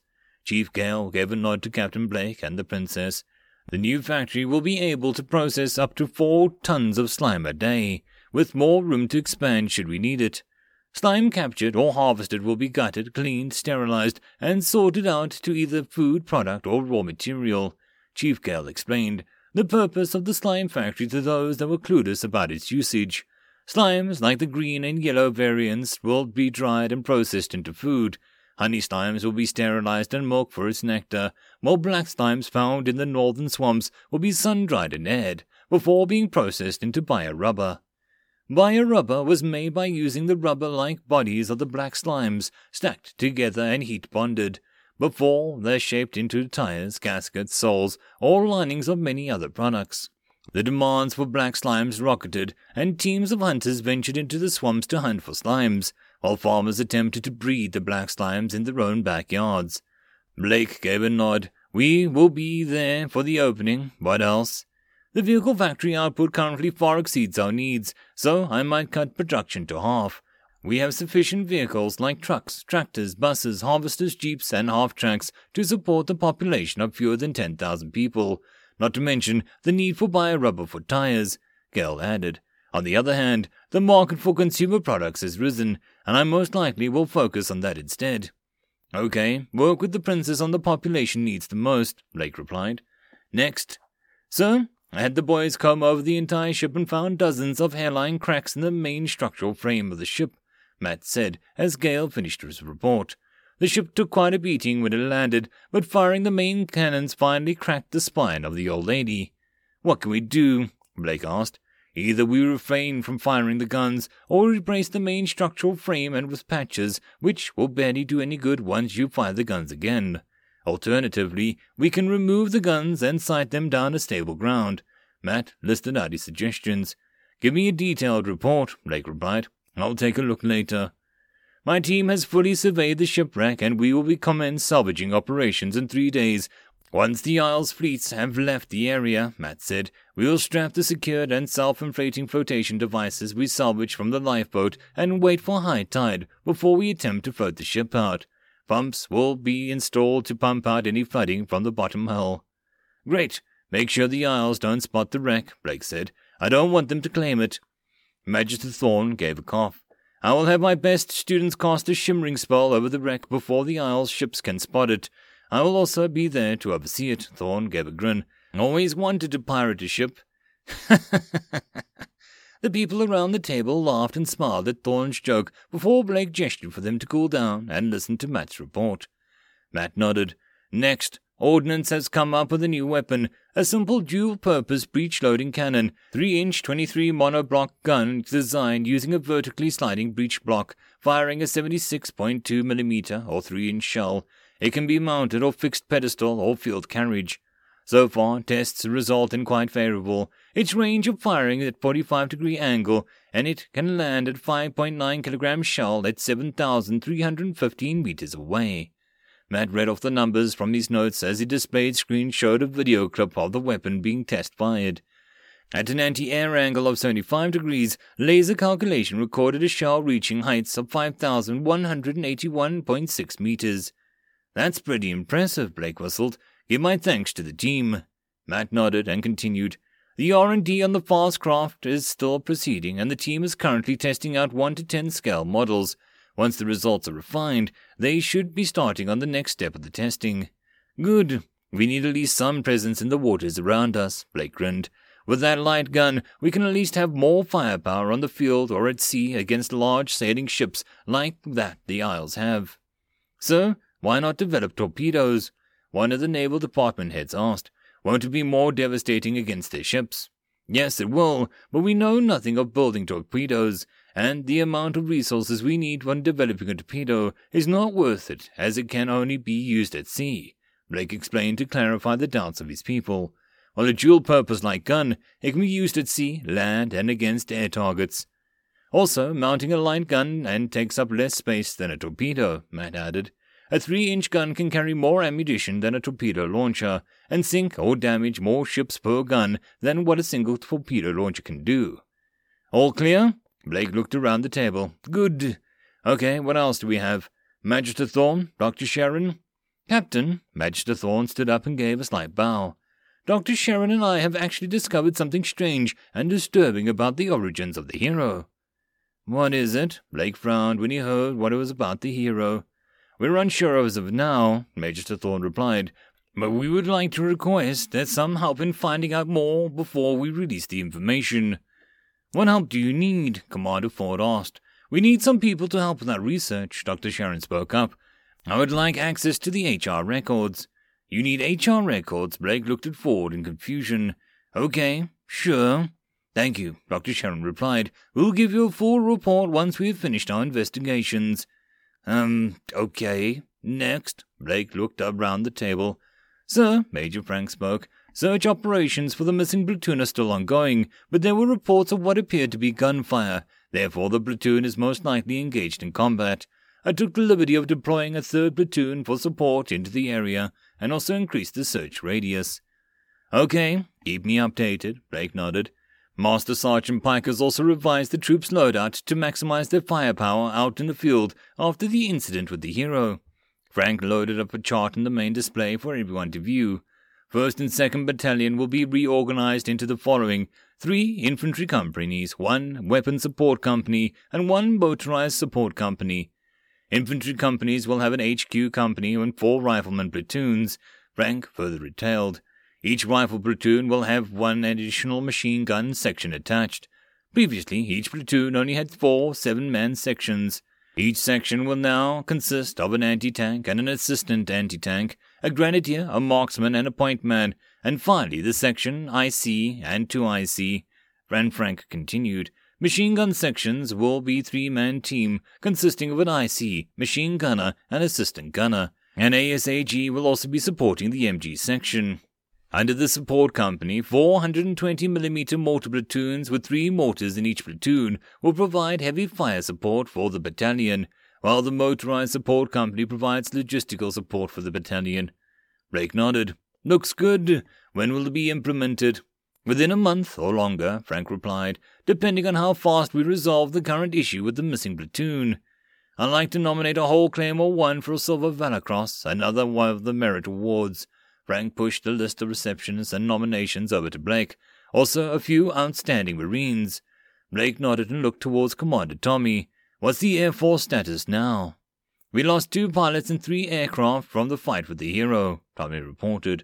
Our current manning is at 27 FA 1 Cobras and 6 T 1 training craft. The T 1 training craft were the original two seater prototypes that were improved and turned into trainers for the pilot and trainers. I am also recommending Blue Thunder and his crew for a Silver Valor, and also confer them the title of Ace Pilots for the efforts for taking down six confirmed aerial dragon kills. Tommy handed over a list of names to Blake. As for the injured Blue Thunder, He is recovering well and will be fight capable in a couple weeks. Next, we are working on a heavy rotor lifter, Tommy added. We were designing a helicopter that would allow us to transport troops and supplies. The Valkyries are overworked at the moment, and if any one of them goes down, or is down for maintenance, our lift capabilities will be seriously screwed. Not only that, we're looking at designs a cargo plane for short haul air transportation purposes, Tommy said. This will be useful not only for the military, but also for the industrial and civilian sectors in our future. Also, we are working on a parachute course for the Marines. Tommy gave a nod towards Frank. It'll improve our combat reach in the future. Great work, people. Good initiative all around, Blake grinned. How's the civil side, Princess? Rebuilding the city is still underway, the princess replied. Shelters and civilians are also being planned out. On agriculture, we are expecting large bountiful harvest, and with the new harvesting tractors, we do not expect a large spoilage, so food will not be a problem for the winter this year. Also, there is a trade agreement with the Isles. We will be able to start our own fishing industry, which will also increase our sources of food.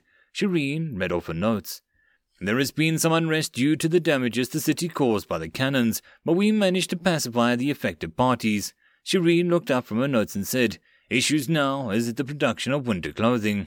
Matt and Gale, can you work out a heating system to the city? Blake asked, or some heating stoves for those outside the city grid. And also see if you can't start up a proper clothing manufacturing process. We got like five months roughly before it's winter. Work with it with the princess on it. Got it, Captain. The two nodded. Anything else? Blake asked. Quartermaster Chen raised a hand up. Sir, I have a proposal here.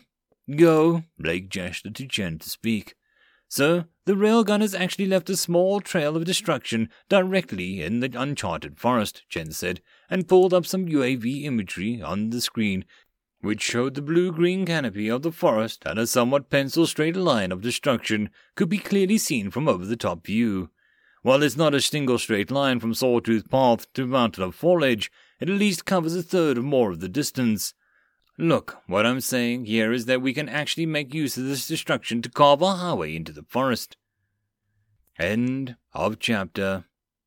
Chapter 174 Getting Out. Frick! Mills yelled as a bolt of greenish magical energy blazed past his ear. He paused to turn around and fired in the direction of the shaman who cast the spell. In the dark, he doubted he was able to hit anything, but it should make the goblin duck for cover. He hoped. Come on! Someone yelled, and a barrage machine gun fire erupted from somewhere in front of Mills, the bright traces leaving soft globes of light in his eyes. The machine gun appeared to suppress the chasing goblins as Mills heard the shrieks and cries of the goblins fading behind him as he ran. Hopping over the tree trunk, Mills leaned against the tree and took a breather before yelling, Report! Section 1 and 2. Shouts slowly drifted from the forest as men shouted at each other, passing words along the strung out Marines. The machine gunner kept the fire in short briefs, keeping the goblins at bay while word traveled back to Mills. Section 1 and 2 both have men missing. Frick! Mills cursed under his breath, meaning now he was only thirteen men, including him. The lieutenant is one of the ones missing. Mills gave a deep breath as he looked at the spent men. They had been running for several hours in a straight night while chased by goblins. We hold up here, we're on a slight raise in the terrain and have a nice lines of fire. And with the ruckus we're making, I'm sure search parties from HQ should have heard us by now. Once they get into contact with us, we regroup, resupply, and return back for the fallen. The men, most of them veterans fighting in the past, nodded. Take this time to quickly clean your weapons too, Mills added, and rotate the MG gunner. Mills peered out over the route, but in the pitch dark of the forest he barely could make out anything. Crap. And here I was so freaking proud that I made sergeant. Should have stayed a corporal and remained at camp as a trainer. Freaking hell. Shrieks, yelps, and giggles were soon heard again as the goblins regrouped. Mills checked his watch. Barely an hour had passed. Watch your front, boys. Marines! When you go to interesting places, what do you do? Meet interesting people. And what do you do? We kill them. Hurrah! Goblin Coast shipwreck. Watch your step, one of the techs warned as the chief engineer Matt gripped the rope ladder and pulled his way up, grunting as he made his way up. Hands gripped the body and pulled it over the railing on board the deck of the ship. He stood carefully on the slanted deck as the ship was tilting to the side and at an angle. A massive groan came from the ship as a wave slammed into it, and Matt felt the whole ship shifting slightly. He ran his hand along the wooden hull of the sailing ship, observing the lines in the workmanship while taking a tour to the top deck. The main mast of the two masted ship had two thirds of its length snapped away, most likely caused by the storm. Chief, good to see you. Atek came up and started to report the progress. The ship is quite similar to the Terran brig, judging by the number of masts and the type of square rigging they use. We cleared away any remains of the rest of the sails to prevent winds from toppling or shifting the wreck more. That master must have broken off in the storm and dragged the ship towards the land before the sailors could cut it off, and the captain must have ordered his men to abandon ship. The text said, We searched the captain's quarters for maps or any intel, only finding diaries and some personal effects, most likely thrown overboard or carried away by the captain. Most of the ship's store is missing, and so are the weapons like swords and crossbows. The tech continued as it toured the captain's room. We suspected that they took all the food, water, and weapons before abandoning the ship. The captain's quarters were quite spacious, with a large work desk and a high back chair with the back facing the large shuttered window openings. A couple of sea chests took up a corner of the room next to a messy bed against the wall. A wet, mouldy smell came from that sad looking animal skin serving as a carpet, while the wall mounted cupboards covered the remaining wall. Anything of interest here? Matt asked as he pushed out another shutters of the window, letting in fresh air to air out the cabin and light flooded in. We've cleared every item and swept the entire cabin for hidden compartments, using metal detectors, echo sounding, and even with magic. We did find a hidden compartment magically locked under the animal skin, but it was empty. The tech used his booted feet to peel the skin back and tapped on the spot with a wooden plank. Students from the academy spent a couple hours cracking the magic lock. Well, they were pretty excited at first, but it turns out to be empty. I see.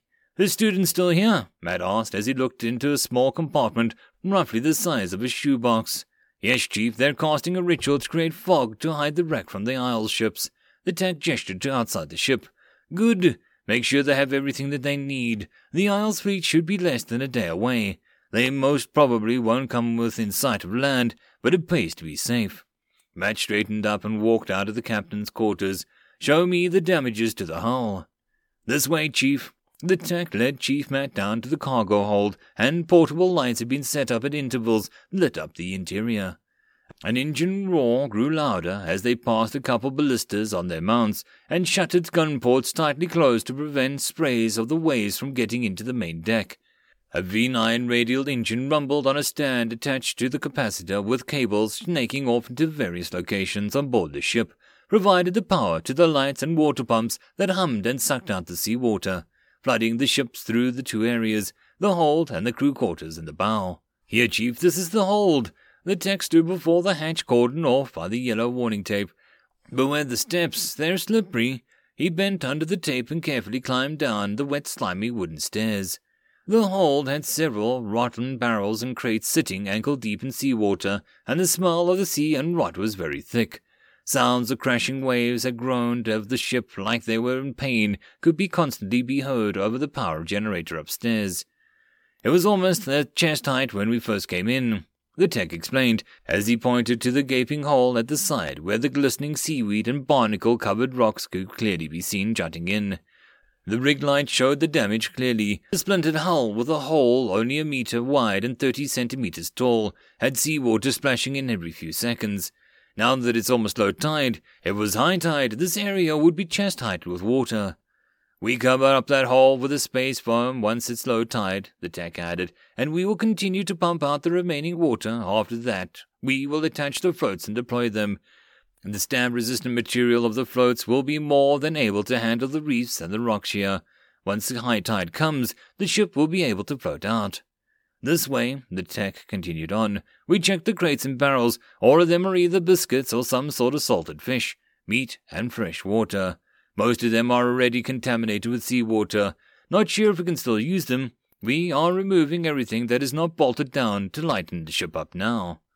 The tech led Matt through another hatch and into a forward crew quarters at the bow. Light from outside flooded in through the hull as another tear in the hull, large enough for a fully grown man to climb through. Spray from the waves splashed in and flowed down towards them as the bow of the ship was actually slightly angled towards the sky, allowing Matt to see the horizon through the hole. If it's high tide, the water comes in more, the tech explained. Oh, the guys are here to fix the hole. A couple of techs carrying what appeared to be red cylinders on their backs entered the crew cabin and saluted Chief Matt, who nodded and gestured them to continue their work. They started spraying the quick drying space foam over the hole with a nozzle attached to the tanks of space foam used to quickly patch holes in spaceships. They sprayed both the outside and inside of the hull as well, to create as much of a perfect seal as possible, and within ten minutes they were done, after spraying two coatings of foam to ensure that the foam sticks to the wet hull. Matt tapped the dried foam and the hardened into a rigid substance and nodded. Good work. Now we wait for the Isle ships to pass by us before we float this baby home. So, how are we going to float it by Far Harbor? One of the techs with the space foam asked. We got nothing to tow back. Are we going to sail it back? Yeah, Chief. I know we did all the basic sailing courses back on Earth, but I doubt anyone remembers anything from the course anymore, the other tech spoke up. Oh, that's easy, Matt grinned. You saw those V9 radial engines I brought along with me. The men nodded, remembering the pile of equipment the Valkyries airlifted in earlier. When we float the lady out, we're going to jerry rig engines onto the side of the hull, most likely from the gun ports, and attached the paddle wheels that I had specifically made. Matt winked at his astonished men. We're going to paddle back, and we don't need sails. When the search platoon came into contact with the 1st Battalion, Bravo Company Platoon 1, they found dozens and dozens of dead goblins littering around the last stand of the lost platoon. Thunder! A point man in the search party yelled from covered trees. Flash! A tired yell replied to point man as he cautiously came out of cover and climbed over the bodies of the dead goblins. Hey, glad to see you guys join the party. The soot covered Marine sergeant covered in wounds called out from a small mound of dead goblins. Sarge! The point man looked at the terrifying face of the three striped human covered in blood, gore, and black powder residue. He looked around the area and found several more wounded Marines, all covered in wounds and surrounded with dead goblins on all sides. Help is on its way. The man turned to yell out, Medic! We need medics here! You guys all right? Just peachy, Private, Mills grinned tiredly as he used his broken M1 rifle, breaking it when he ran out of ammo and he swung it around like a baseball bat after his sword bayonet had snapped off. He braced himself up from the dead goblins he laid on after exhausting all of his strength fighting off wave after wave of goblins. He looked at the rest of the surviving members of the lost platoon and laughed. Those that survived joined him and started laughing and cheering too. They saw dozens of Marines emerge from the undergrowth. Nothing beats starting a day killing goblins, sleeping on their bodies, and the smell of fresh blood.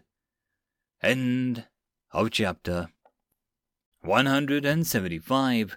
We all float. UNS Singapore Command Bridge. Captain, Isles fleet's currently on an east heading, 106 kilometers away from the wreck. Operator reported from a station. The fleet has just passed the point breaker and heading towards Point Charlie. Estimate time of arrival 7 hours 48 minutes. Commander Ford traced his finger on the tactical table plot, measuring the distance between the fleet and the wreckage, and nodded. Sir, we can begin salvage operations. The islanders shouldn't be able to see what we're doing at this distance. Do it, Blake ordered. But make sure that the work team has safety precautions. Aye, Captain. The operator turned back to his station and started issuing instructions.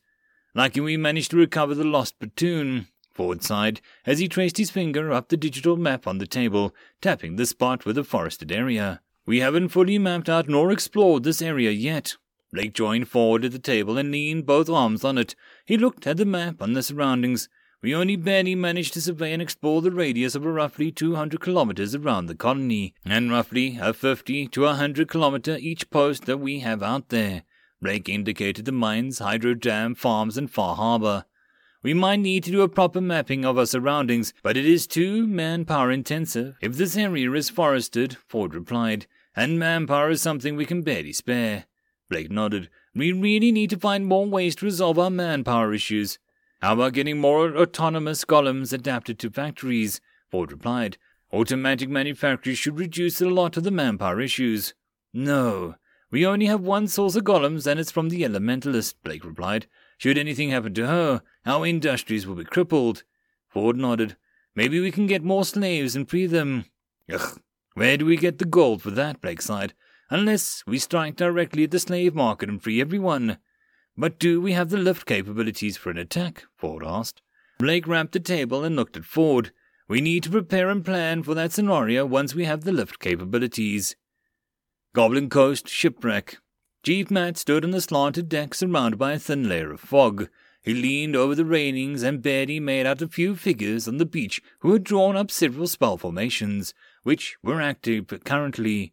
Tendrils of fog drifted out of the center of the spell formation and covered the surrounding areas with layers of mist. Chief Matt nodded with satisfaction at the fog created by the students, knowing that it would be effectively cover their salvaging operations from prying eyes. He turned to his men and said, Start securing the ship and load bearing straps. Once the Isle fleet is out of range, we can prepare to float the ship. Aye, Chief. The men excitedly start their work. Check the lines. The weapons on board had been removed and tossed overboard before being dragged to ashore. The remaining stores and furniture were too removed and dumped overboard.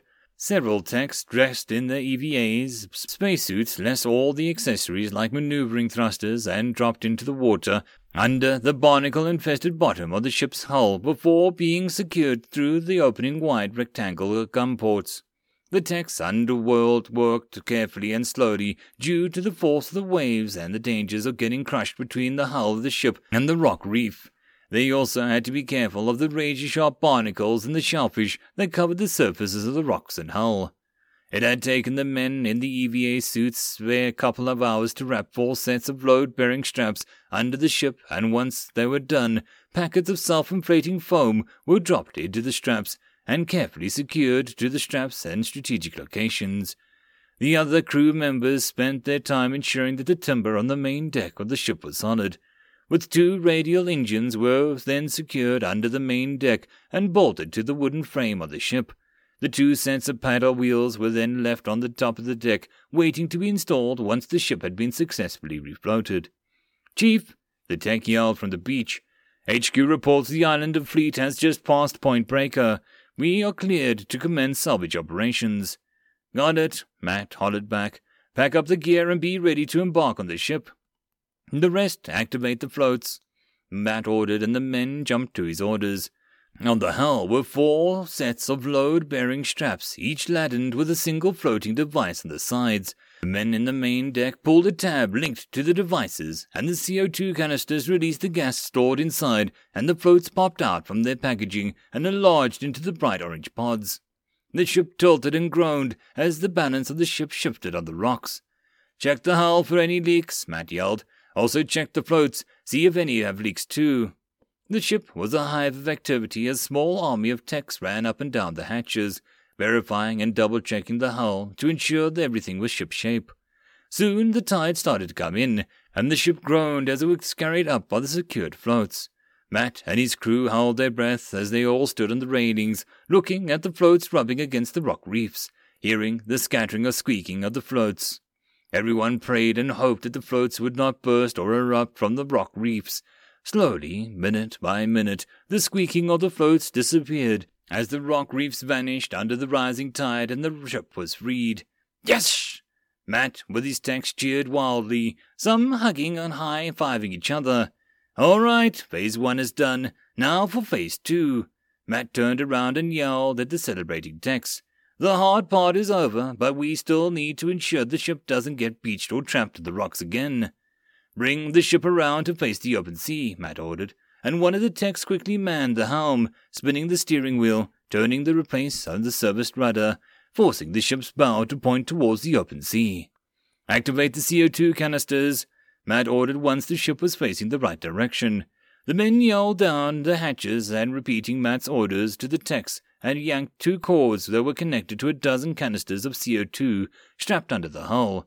The CO2 canisters released the gas and a burst of bubbles erupted out. The force of the bubbles escaped, shoved the ship against the waves and tide, pushing the ship out towards the sea. One of the precious motion detectors were repurposed as a sonar used as a depth finder. The tech held a handheld device at the bow of the ship, yelling out the readings of the depth as the CO2 canisters shoved the ship further from the shore. Once the safe distance was achieved, Matt ordered an anchor to be dropped and the ship came to a slow halt. Good work, people! Matt grinned at the excited team. All right, start installing the paddle wheels and contact the guys on the beach to row the boats over. The two longboats and further two wooden dinghies were found hidden amongst the edge of the forest, covered with foliage, most likely dragged up on the beach by the original crew and hidden. The Marines had discovered them, and the techs used the boats to ferry from the beach to the ship to carry gear up and down. The beach party had loaded up all the essentials and equipment on board the boats and were waiting for the ship to be floated out before joining them out at sea. Matt grinned as he saw the men carefully lower the paddle wheels down onto the side of the ship, with ropes and hands stretched out from the gun ports of the main deck underneath to grab the wheel before they attached the wheel to the steel shaft. A tech lowered himself down with ropes and used a power tool to bolt the wheel securely to the power shaft. This process was repeated on the other side, and the boats from the beach also arrived the grinning faces of the students to the tech staring up the ship as they hollered excitedly. They paddled the boats to the side, and the swing out crane was pushed out with ropes and dropped over for them to secure the boat, with all the equipment and crates of supplies, which the men slowly hoisted the boats up one by one, before securing them to the deck. Matt looked at the men gathered on the deck, and they finished all their work, securing the boats and equipment. He grinned and said, All right, now, is the final part of our plan, we're going to run the paddles and sail home. Hoist the anchor. Make ready for sail. Now give me your best war cry. Hurrah! The human techs roared and laughed before they scampered to their stations, leaving the yells with confused look on their faces. Is it a human thing to shout "Erg" before they set sail on a ship? Matt laughed as he heard the elven crew that said that. Power up the engines, he roared as the men turned the capstan of the anchor, pulling up the heavy anchor. Suddenly, a cough and a purring a roar of the engines and a slight vibration could be heard and felt as the twin engines powered up. Matt waited till the anchor was properly secured before he gave the next order. Engage the wheels. Give me a head slow. A head slow, aye. One of the techs repeated and yelled down the order to the crew below. A head slow. The two paddle wheels started turning as the shaft was engaged and started to splash water, pushing the ship forward slowly. It's moving!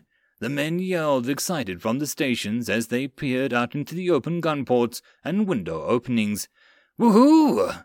Matt grinned as he felt a slight breeze against his skin. Give me half full ahead. Half full ahead. Aye. The ship started to pick up speed, slowly gaining speed from one knot to a steady four knots. Matt went down to the main decks to check the engines and found most of the men had stripped away the top of the temperature rose from the heat created by the Dragonite powered engines, despite the open gun ports and windows. Chief, the tech in charge of the engines frowned. We're just going at half speed, and the engines are looking like they're going to overheat. Damn. Chief Matt looked around the deck. The airflow is not strong enough to cool the engines. At this rate, before we go ten kilometers, the engines will melt. The tech reported with a grim face. We need some way to cool them. Wait. Chief Matt snapped his fingers. I know just the thing. He turned quickly and climbed back up the hatch, leaving behind a clueless tech. Hey, kids! Chief Matt found a small group of students gathered at the bow of the ship, enjoying the view. I need your help. Chief, one of the students stepped forward. My name is Alza Glaston, a first year. I'm the leader of this party. What do you need our help with? Alza, I need you and your party to help create a magic formation that creates cold air. Cold air? Elsa tilted her head with her brown hair tied in a bun. I think we can do that. But why? The engines are overheating, Matt explained. It's too hot and will overheat and break down. That is why we need to cool the engines down. I see. Elsa nodded and looked at a party of four and smiled. Let's go solve the heat problem. End of chapter. Chapter 176 Deja Vu The Colony Academy of Science and Magic. Dr. Sharon sat alone on a workbench, staring at the broken golden amulet encased in a clear containment unit.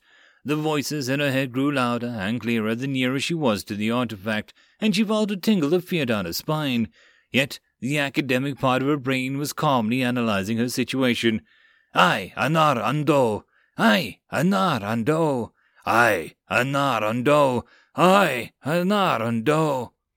Doctor, someone suddenly shook her shoulder, making her jump. The voices that spoke in her head, seemingly accompanied by tribal drums, cut off leaving her mind back to her own thoughts. Yes? Dr. Sharon turned and saw a pretty red-haired female dressed in a grey tack suit with stripes of petty officer first class, standing over her. Can I help you?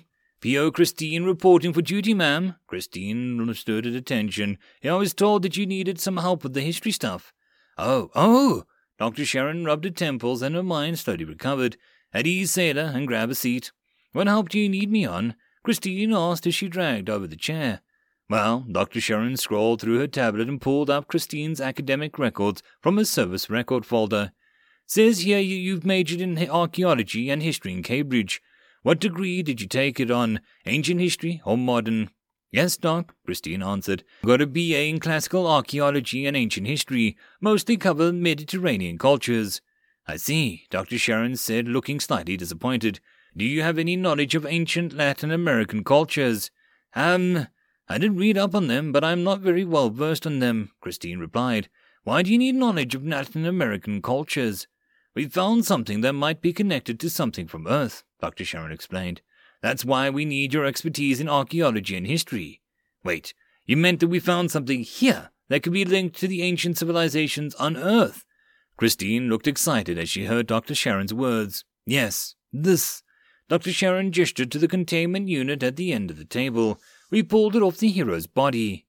What is it? Christine played with the display screen and cameras inside the containment unit, enlarging the image out. Well, it's made out of pure gold as far as we know, Dr. Sharon said. 24 carats, 99.999% pure gold, weighing into 289.4 grams. It appeared to have broken off into pieces, judging from the cracked edges. To have the ability to smelt pure gold is quite hard, especially in a separation of gold and silver is a difficult process. Dr. Sharon continued as she dug out a gold royal coin.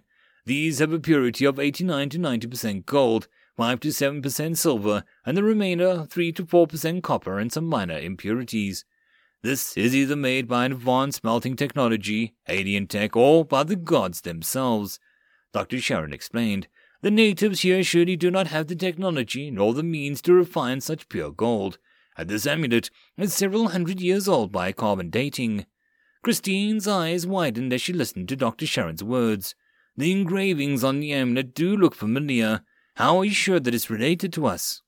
The computer had analyzed the symbology on the surface and managed to match this. Dr. Sharon showed a printout of the amulet with certain portions of the engraving being highlighted and displayed on the side with English translated text. Hummingbird of the left. Hummingbird of the left? Christine frowned. Wait, let me get my old books. I should have a couple reference books on Latin American on my tablet. Christine quickly left the lab and headed to her office. As she was also a teacher here at the elementary English and maths to the students here. Along the way, students bowed and greeted her, but she was in too much of a rush, only giving a quick acknowledgement and not stopping to chat with the students. Reaching the teacher's room, she grabbed her tablet off a work table and started to scroll rapidly, searching for her old e-books on history. Found it! She saw the book titles under her history folder. Aztecs An Interpretation 1991 and Born in Blood and Fire, A Concise History of Latin America 2001. Hurrying back to her tablet, she found Dr. Sharon appeared to be staring into blank space, seemingly similar to how she found her the first time. Doctor, she felt like deja vu to her. Doctor! Christine called out again and reached out to shake her after calling her a few times more without any response. Are you all right? Christine shook Dr. Sharon's shoulder gently, and the doctor seemed startled by her touch. She turned from her seat and asked Christine, Yes? Can I help you? Somewhere in the forest north of the wreck, Sergeant Mills sat with the rest of his platoon, everyone spotting some kind of injury, watching the men of Bravo Company Platoon 3 wrap up explosives around the trunks of trees and roots. Clear! Fire in the hole! A sergeant from Platoon 3 yelled. Fire in the hole! A series of clumps echoed out through the forest, and Mills felt the pressure wave slamming into his body despite being behind cover and over a hundred meters away. Loud snaps and cracking wood could be heard, and Mills peered over the cover. He saw a small clearing that had appeared. Rays of sunlight flooded in, highlighting the drifting smoke and wood particles in the freshly created clearing. Burn it all! Someone yelled, and several magical circles could be seen forming by the Marines who had some magic affinity, and balls of fire rained down onto the pile of broken tree trunks, roots, fallen leaves, and branches. Damn, this crap is going to take some time to clear. As a thick grey smoke erupted from the burning green wood and leaves, Mills cursed. Well, at least we can have some form of communications and resupply. The lieutenant of Platoon 3 came up to Mills with a happy smile on his face. Well, Sarge, once the clearing is burnt down, we can call in air support and evacuate you boys out of here. Mills nodded, too tired and wounded to criticize the lieutenant for burning the forest, which most likely the smoke would kill them off first before their monsters. The lieutenant gave Mills a nod before strutting off, yelling at his men. Well, at least in a couple hours we'd be on a nice warm bed. Mills sighed as he leaned back against a tree. He looked around at his gathered men, mentally doing the butcher's list. His last stand have two deaths, leaving eleven heavily wounded men, but the search platoon had found another five Marines in his platoon scattered all over, three of them poisoned badly by arrows and darts of the goblins, while the remaining two of the Marines got turned into furballs, their cute little bleats catching the attention of the search parties. They found three badly mangled bodies of Marines killed in action by Forest Troll, and two other MIA, which Lieutenant Karaths was one of them. So total of five KIAs, two IMIAs, and seventeen survivors, all badly wounded. Mills thought to himself and cursed, fricking forest, fricking trees, and fricking noob tenants. Goblin Sea, the floating wreck. Elsa and her classmate stepped into the main deck of the ship and instantly felt the suffocating heat and the humidity of the sea. She blushed as she saw the half naked, sweaty bodies of the crew of humans and elves working at the engines. Elsa, this is crazy! One of the boys cried with the sweat started to form all over his body. His white uniform with a dark blue tie and a dark blue pants started to get soaked with sweat, but the humidity. What can we do? He loosened his tie and stared at the uncertainty of his surroundings. Chief Matt climbed down the hatch behind them and said, Can you guys cast a spell to at least blow air out? I. I. I can do that, sir. Petite female student shyly raised her hands. Dressed in a naval like uniform, the girls wore a ribbon instead of a tie compared to the guys. She raised both of her hands and the magic circle formed, and she chanted the spell that she wanted. Wait, Chief Matt cried out. What are you doing? Instantly, a ball of invisible wind appeared to gather before her glowing blue magic circle. The surrounding hot air got sucked in towards the ball, and the wind she forced to open gun ports. The swirling ball of air whipped the skirt of the girl wildly as the air was spinning around her, dropping the surrounding temperature, and the techs cheered and clapped. Gale! The girl cried out and shot out a ball hot air out into the seconds later. It impacted the surface of the sea where a meter high water splash erupted. The girl cheered and rubbed her hands frantically as the heat from the ball had scorched her hands. Quick! Matt saw the girl's hands having been burnt by the heat, and he swiftly grabbed her hands and dunked them into a nearby barrel of seawater. It's gonna hurt, but better than having boils and the skin peeling off. The girl cried out in pain as the seawater burnt her scorched hands, but she slowly sighed as the water slowly cooled her painful burns. Damn girl! That was stupid. Hey, get a med kit over here. Chief Matt roared at the stunned techs, who quickly jumped into action, with several of them running like chickens with their heads cuffed off. Matt sighed and turned to the pale faced students. Well, I appreciate the help, but next time please tell me what you plan to do first. In an engine room, there are a lot of hazards, and we have to take safety precautions before rushing in to do anything. The student nodded as they were wide eyed at Matt. Now the temperature just solved temporarily. We need a long term solution. Those spell formations you drew on the beach, Matt asked, can you do something similar here? The mist spells, Alza asked. It shouldn't be a problem. We just need to get our materials and we can set them up. Great, Chief Matt grinned as he took one of the medkits offered by the several techs and scowled at them. Why do you need eight people to grab one medkit? Back to your stations. The rest of the students went up to grab the materials while Matt sprayed the burn lotion over the girl's hands and gently wrapped her hands with bandages. All right, don't use your hands for the time being. Once we go back, go see the doc. Th- th- thank you, sir. The girl bowed and hurried off awkwardly. Chief, the techs whispered, didn't know you were such a softy. She is about the same age as my granddaughter, Chief Matt sighed. A softy, eh? I see I haven't been around much due to all the paperwork. And now I'm getting too stuffed into you guys, right? Oh, no, no, no, no, no, no. The techs all shook their heads, and they quickly disappeared to their stations, not daring to show themselves. Chief Matt shook his head at the antics of his men and grinned, while the students returned armed with sling bags filled with a manner of arcane components. Okay, I think two of those formations should be enough. I want one here and one here. Matt pointed to the two areas next to the engines. Alza nodded and split her group in two, and with the help of the techs they cleared the area roughly two meters by two meters on the deck and started drawing on the wooden planks. And you just make it collect cold air instead of creating mog or mist. Think we can if we can remove the spell for creating water or heating water, Alza said as they started to plan and draw their notebooks in the new formation.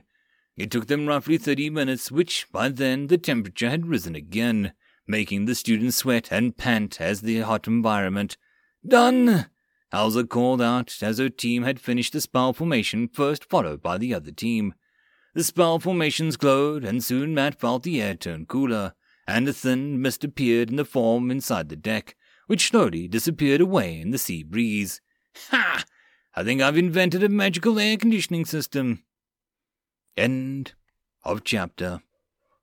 Chapter 177 Decisions, Decisions. UNS Singapore prison deck. First Lieutenant Tavar of Naval Intelligence whistled a tuneless tone as he strolled deep within the bowels of the UNS Singapore, clutching a briefcase.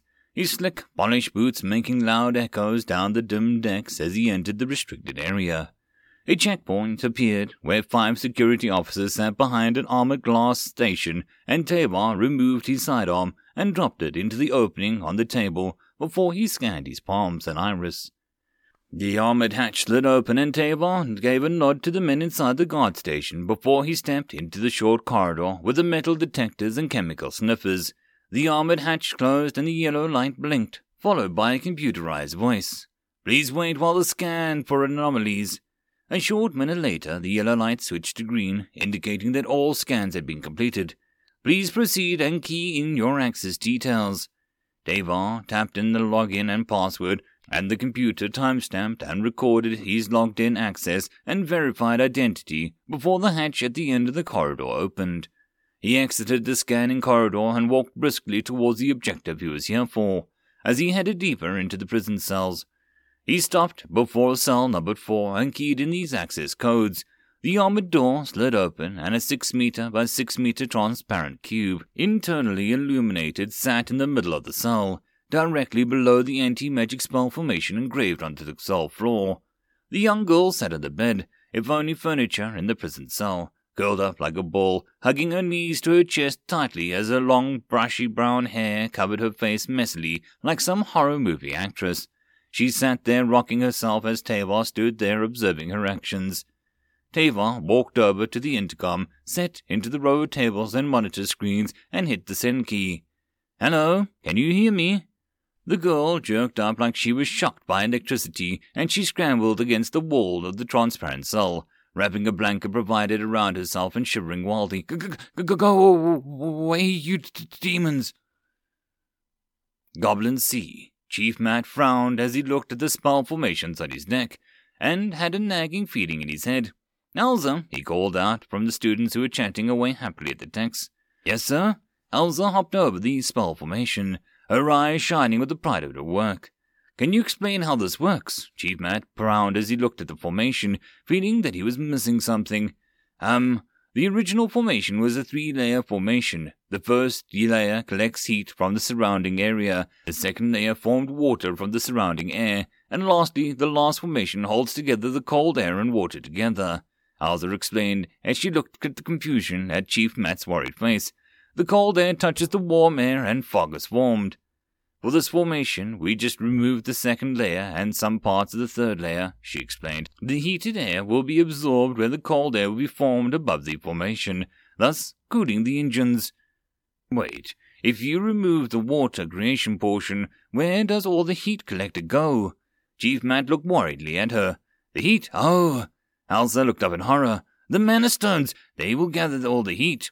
Shut the spell formations down now, Chief Matt yelled. Now! The students looked at Chief Matt in confusion, but luckily Elsa jolted awake, and she quickly followed Chief Matt's instructions. Quickly stopped the spell formations. She knelt before the spell formations and pressed both palms in a formation, channeling her magic into the spell, and cutting her magic conduits from the mana stones powering the formation. The glow of the spell formation faded and the heat slowly returned, but the two mana stones used to power the spell formation began to glow with red hot mana as the air shimmering over it. Don't touch that, Chief Matt yelled. Go and grab some thermal insulation gloves and laser thermometer. He ordered one of the techs, who ran off biting his order. Thank God we shut it down in time. Chief Matt gave a sigh of relief. If the mana stones overheat, it will explode. While the forces of the explosion isn't very strong, it'll still be deadly in a half enclosed area. During the initial tests and experiments with mana stones, they had heated one of them up till it blew up, destroying cameras and testing equipment with a TNT force of 5 kilograms for a single 200 gram piece of stone. But the temperatures required for them to go boom was over 750 degrees Celsius. All right, I think we need to rethink on this one. The spell formations work, but we need some way to cool the mana stones, Chief Matt said as he took the laser thermometer from the returned deck. Wow, it reached almost 200 degrees Celsius in like 20 minutes of operation. Hey, Chief, the timber is burnt black. The tech wore gloves and picked up the burning hot mana stone. What should we do with this? See if there's a bucket and sand and seawater, Chief replied. Ah, I think we can jerry rig it into some sort of steam engine for ships. It can cool the engines and at the same time create steam, which it can then turn to use generate electricity for the ship, Chief muttered to himself excitedly. Oh, my God, near infinite power, but the stones have a limited power and have to be replaced. Damn. Okay, boys, we're gonna come up with a way to cool the mana stones. Chief Matt roared to his crew. Best ideas gets one week off. Oh! The techs all yelled and cheered in excitement as they started discussing amongst themselves ways of cooling the mana stones, leaving the students bewildered. UNS Singapore prison deck. Liz Ragnar was wrapped in a blanket tightly around her thin frame. She peered out wildly at the mirrored walls, only seeing her hundreds of her own frightened figure on the bed and all four sides of the walls. The harsh white lights made her crazy, as it was forever brightly lit, and she lost all track of time. Not knowing when was the day or night, alone in this mirrored cell, the only way that she could track time was by meals given to her twice a day. Now a godlike voice spoke to her from the ceiling, breaking her rigid, fragile mental state. Hello? Can you hear me? No! Liz yelled at as she tried to bury herself deeper into the blankets. It's a voice in my head. What is your name? The voice spoke again. Tell me your name. I don't know anything. Go away. Liz yelled again. It's just a bad dream. This is not a dream. You know it isn't. Now tell me your name. It's not a dream. Liz's eyes went wide in terror. No! This is heaven or hell. Where am I? She had tried to gather up her magic, but failed every time, and this time it was the same, making her feel small and useless, just like a normal person. Answer the question. The light suddenly went out, turning the cell pitch black, and Liz screamed in terror. Answer the question. She's spotlight shone directly down on her, as she rolled a fetal position, crying, Elizabeth Ragnar, she sobbed.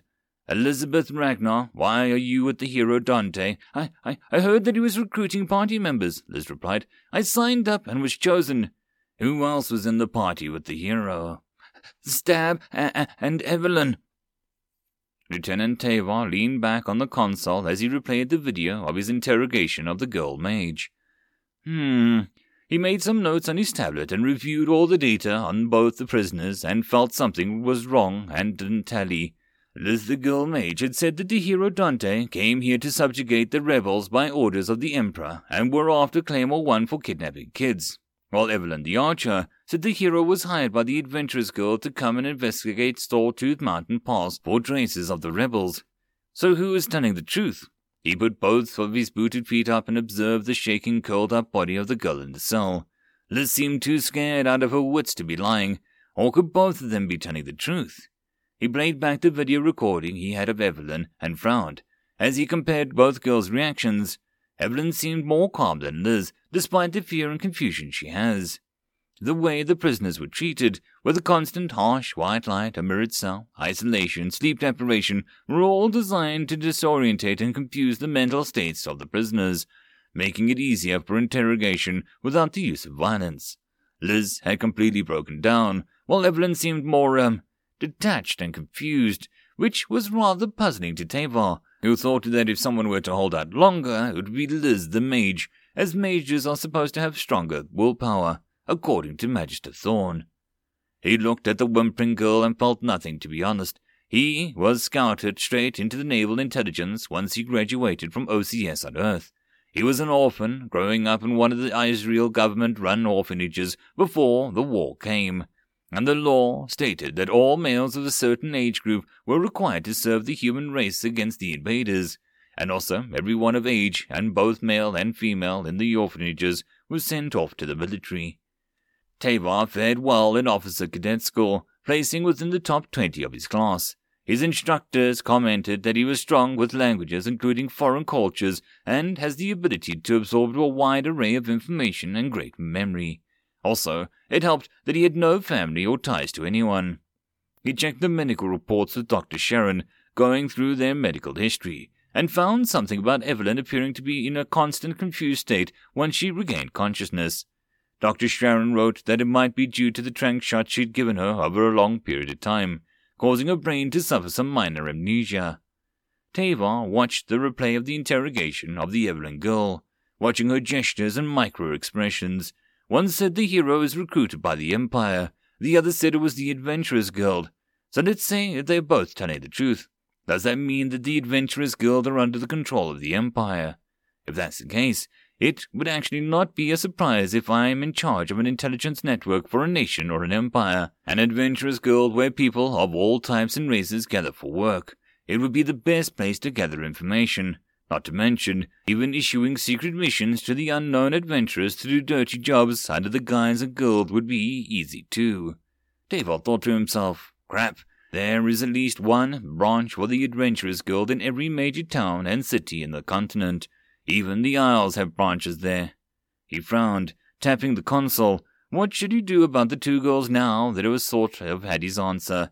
The girl mage has magic power, which will greatly help boost our magic capabilities, even if she does not go in the front line and just serves as a teacher. As for the archer girl, unless she works as a hunter or trains the marines in woodcraft, there wasn't much that she could do to contribute to the colony. But they were both a risk to try and recruit them, or was it better to give them both the bullet in the head and unmarked graves? What should I recommend to the captain? Decisions, decisions. End of chapter. Chapter 178 Doctor Strange. The Colony Academy of Science and Magic. Christine gently knocked on the door of Dr. Sharon's lab in the academy and gingerly pushed the door open. She saw the doctor leaning over the glass containment unit, staring at the artifact without moving. Christine knocked harder on the door and called out, Doc! She did not remember the doc being so, um, strange. She briefly remembered that Doc was quite famous for being geeky, always playing computer games during office hours in the med bay with her patients. Oh, Christine, you're here. Dr. Sharon replied without turning. For some strange reason, she could feel the presence and identity of the person who came in without seeing who it was. Classes for the day have ended, so I popped by to see if there was anything I could help with. Christine replied timidly, as she looked at the back of Dr. Sharon. Thank you. Dr. Sharon finally took her eyes off the broken amulet and sat down on the chair. I have been reading up on the god of the hummingbird of the left. Seems like it's referring to the Aztec god of war, sun, and human sacrifice, Huitzilopochtli. She pronounced the name We Los Ponchli.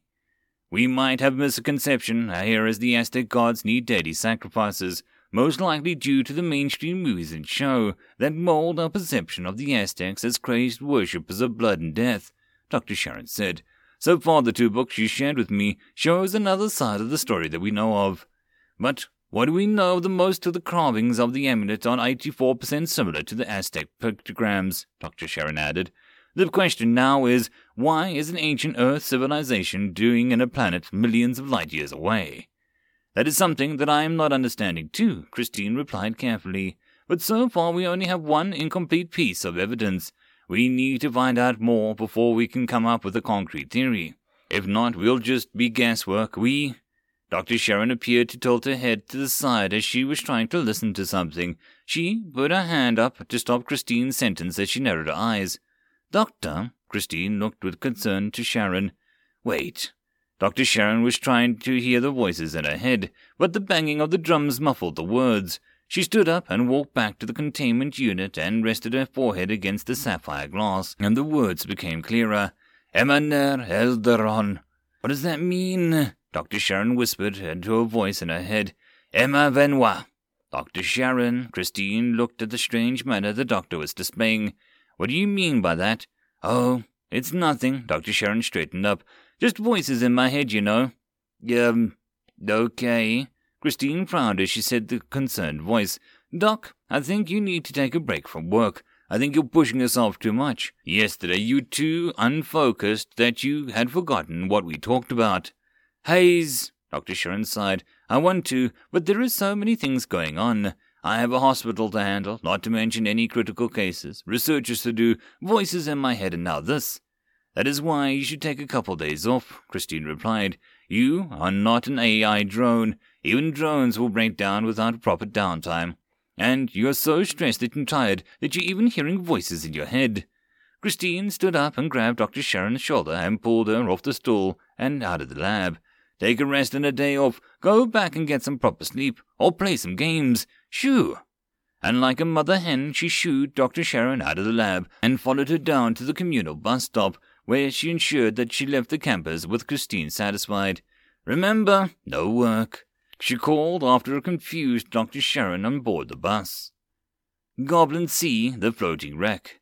If we put all the spell formation back with the container here and pipes installed, one of the techs was bending over with a piece drawn on the table. We can use the heat released by the transfer spell and boil the water in the container. Steam pressure will then build up and be collected and channeled into the turbines here, turning it and generating electricity. This way, we can ensure that the mana stones don't reach critical mass. The techs proudly showed off their collective work. We harness the heat given off by the engines and transfer it the heat to boil water, thus creating steam power to the turbines, which turn gives us electricity and also cold air. But this contraption only works in an area where there's plenty of waste heat. If not, it doesn't really work in any other environment. The tech was doing a presentation explained. So this is just like a thermoelectric steam generator, Chief Matt said while folding his arms over his chest. Some sort of Seebeck generator. Yes, we use the Seebeck effect for as the concept. The techs replied carefully, wondering if the chief would be happy with their work.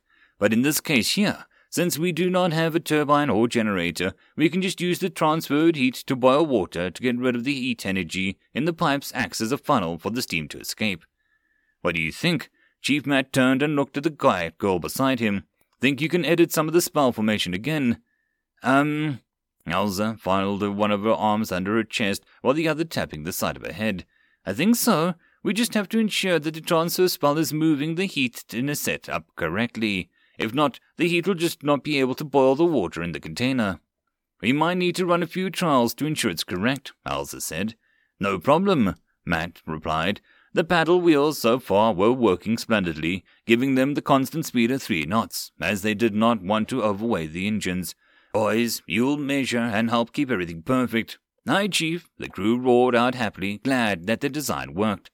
Everyone here gets a week off when we return. Good work, Chief Matt grinned, but only if we can complete our makeshift Seebeck steam generator. Now, let's get to work.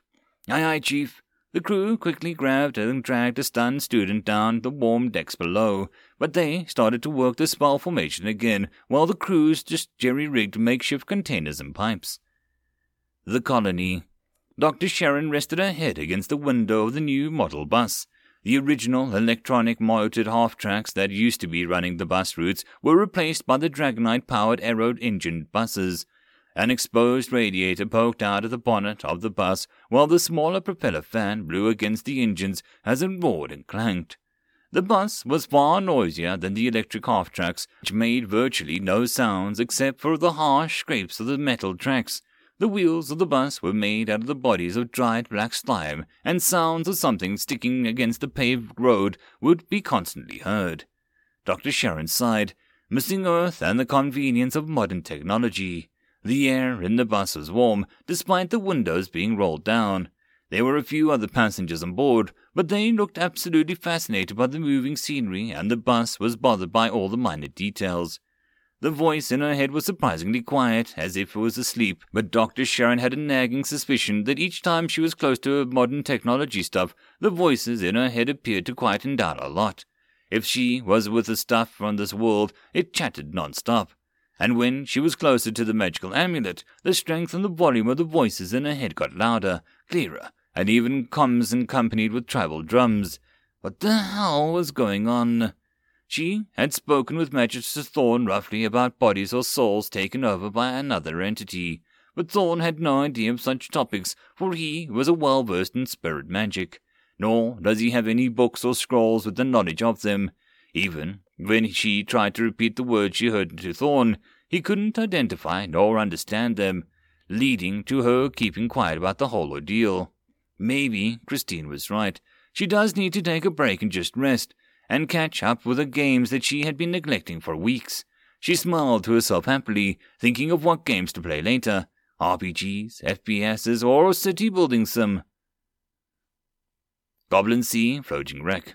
Chief Matt, we present you the Seebeck Steam Engine Mark 1. The techs grinned happily at the excitement despite the hot and sweaty environment. Even the students were grinning wildly, having been infected by the enthusiasm and energy. All right, people, calm down. Chief Matt roared over the excited voices. Let's test it out. Alson nodded, and one of her classmates, who knelt down and injected his magic into the formation. A couple of the techs started to pour buckets of seawater into the large metal box container, which used to store some equipment. It was suspended over the wooden table with a large hole removed from the tabletop, and once it was filled, they closed the lid and secured the lid with a heavy wooden plank. A couple of hoses recycled from the water pumps were attached to the sides of the makeshift water tank. As the spell formation started to glow and the mana stones lit up, the air started to cool and the men jeered as they watched with barely concealed glee in their eyes. Bring us up to half speed, Chief Matt ordered. The techs in charge of the engines nodded and engaged the gears, switching gears and increasing the speed of the paddle wheels. The sounds of the churning water grew louder and the ship sprawled forward, riding the waves as the paddle wheels sped up. Five knots and holding, someone yelled down from the hatch. Let's run it, Chief Matt ordered as they watched the engines and the spell formations. Check the engine and mana stone temperatures. Engines holding at 111.7 degrees Celsius but dropping. The tech with the laser thermometer cried. Stones looking at around 89.4 degrees and climbing fast. 95.2, 99.6, 103.1, 107.5. Keep observing, Chief Matt ordered. What's the temperature of the water tank? Um, it looks like it's 73 degrees and climbing. One of the techs reached in jerry-rigged thermometer recycled from the engine for a water pump. Manistone's temperature is holding at 137 to 138 degrees. The tech reported. Engine's temperatures are holding at 103 degrees. Good, Chief grinned. Now time to do an endurance test. Run the engines at half speed for an hour. I want five minute checks on the temperatures for both the engines and the stones. Clear? Aye, Chief. The colony residential area. Dr. Sharon flopped down on a chair and powered up a computer on a desk in an assigned apartment. It had a living room and three bedrooms and a kitchenette. One of the rooms she converted into a work area, one was a guest and storage room, and the master bedroom she used for herself. Most of the furniture was simple fabricated pieces, with few locally wood made pieces like the dining table set. She swept open the curtains and opened up the windows, letting the fresh air and natural light. She was not returned to the apartment for the past few days, sleeping either on her office couch or the hospital beds. Finally, time for some games. She grinned and booted up the games menu. Mana Jiyala. Ugh. End of chapter. Chapter 179. Welcome to the concrete jungle. UNS Singapore, Captain's Quarters. Here are the full detailed reports of the interrogation of the two prisoners. Lieutenant Tavar handed over the two files to Blake's desk after he finished summarizing the details with the captain in his office, with the XO in attendance. Sir, the effects of the interrogation might cause some side effects to the prisoners. While I personally think that the mage will be more useful in boosting our magical sector, the archer could also help with other fields like hunting, tracking, forestry, and woodcraft, Tavar said. The chances of recruiting either one of them, are, frankly, aren't very high. In fact, I think there might even be some negative backlash. It is also not advisable to release them should they reject our offers of recruitment, Tavar continued. While we have to take note that we did kill the hero after all, and they might have emotional attachments to the hero. Meaning, Blake raised an inquisitive eyebrow, revenge or hatred to our cause, Tavar replied simply, they might have taken things to another level, which will implicate our operations and survival. Your suggestions? Blake leaned back in his chair as he waited for Tavar to reply. Execute them, Tavar replied coldly. Saves us the trouble in the future. Cold-blooded murder, Commander Ford snorted. Where are our morals if we take that path? Are we degrading ourselves to murderers and cutthroats? Tavar gave a shrug. It is the best case scenario for us. With the after effects of the interrogation, we do not even know if their mental states will be like. Even if we do not execute them, Tavar continued, are we just going to release them back into the nearest town? If yes, what if they leaked out our information on us? Did you not ensure that there was no information leaked to them and they were just totally isolated in the cells? Ford narrowed his eyes as he refuted Tavar's point. Yes, but they have battled with the 101st ATI, the Eagle Company, Tavar replied. They have some inkling to our combat capabilities, which, if they were taken in by any Imperial agent, they can disclose quite a bit of information regarding our weapons. But our weapons have already been exposed to the hundreds and thousands of Imperial soldiers already, Ford argued. What difference does this make? A lot, sir. Tavar turned to look at Ford. For one, the girl mage is well versed in magic, almost at the level of Magister Thorn, or even stronger in terms of combat magic.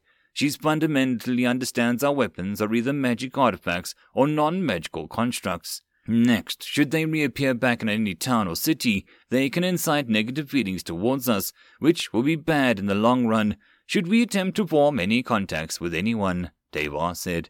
They can also be used as propaganda tools against us by the Empire for killing the hero. This will, of course, be a demerit to us, should we want to cause internal strife within the Empire. Lastly, I refer to the main reason for executing them again, Tavar said. Should they decide to take revenge on us, it'll only add more on our plate, which, frankly, is quite full. I understand, Lieutenant, Blake gave out a long sigh. Killing them gives us bad karma. Not killing them might lead to having troubles in the future. While recruiting them, we might be rearing poisonous vipers in our house. Ford, thoughts? Blake asked the XO. Sir, Lieutenant Tavar gave us a good points regarding them, but to condone an execution of prisoners goes against our code of law. Ford frowned. There is no concrete justification to kill them. As Tavar has interrogated them, both of them have only joined the hero's party for a year or so, and neither of them believes that they are on the side of evil. There is a high chance that they were duped by the Adventurers Guild if the guild is actually secretly controlled or is working with the Empire. Tavar had also reported his suspicions on the origins of the Adventurers Guild, stating that they might be a part of the Empire or as sided with the Empire. If that is the case, thousands of adventurers were unknowingly working for the Empire's agendas, which makes them all victims of fraud, Ford said. How can we just execute two girls duped into working for the Empire unknowingly on the charges of becoming future problems which might not even happen? I see, Blake rubbed his glabella as he thought how troublesome this issue turned out to be. We hold them for a period first. Let's give them the carrot first and see how it goes from there onwards. Tavar, put your best men over watching the two of them, Blake said. While Commander Ford has his points, you have yours too, and I believe it is better to be safe than sorry. Watch them carefully, any signs of aggression, and you are authorized to use deadly force. but I do not want to see you taunting and forcing their hand. Is that understood? Yes, sir, Tavar said. Dismissed, Blake said, satisfied with Tavar's work. Good job, by the way. After Tavar left the office, Ford frowned and said, Sir, isn't that a bit too heavy handed? Blake raised a hand, stopping Ford from continuing. If we can reduce the number of deaths in the future by cutting off a route now, why not? But, sir, Ford argued, have we fallen so low? It's not a matter of falling so low or about laws and codes of conduct, Blake replied as if he stared at Ford with steel eyes. We got pushed around too much, and it's about time we do something about it.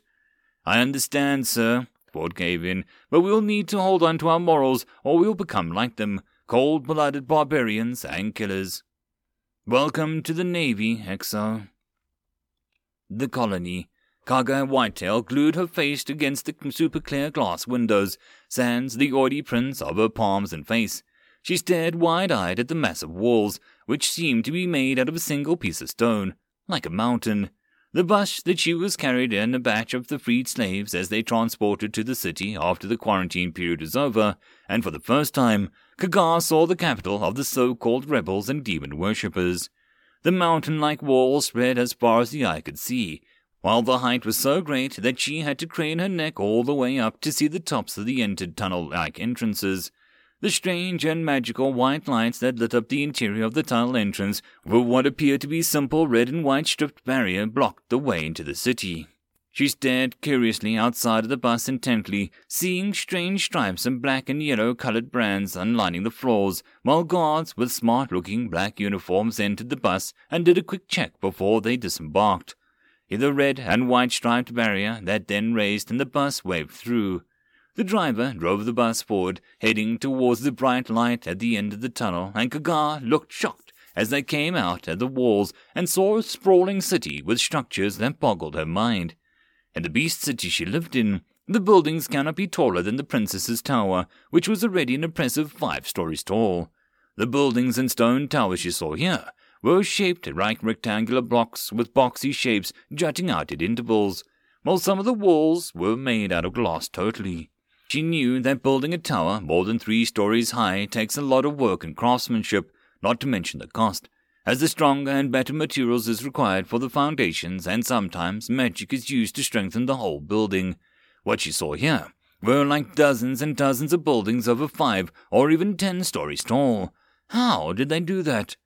The exit to the tunnel was on top of a slope, allowing Kaga and the people in the bus to ogle at the city and the area around the walls were a large field growing a variety of crops.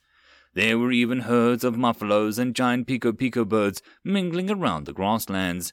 As they traveled towards the city, there was another curtain wall, but smaller and shorter, likely only three stories tall, surrounding the area, providing the internal line of defense should the main walls be breached which Kaga highly doubted it was possible to do so.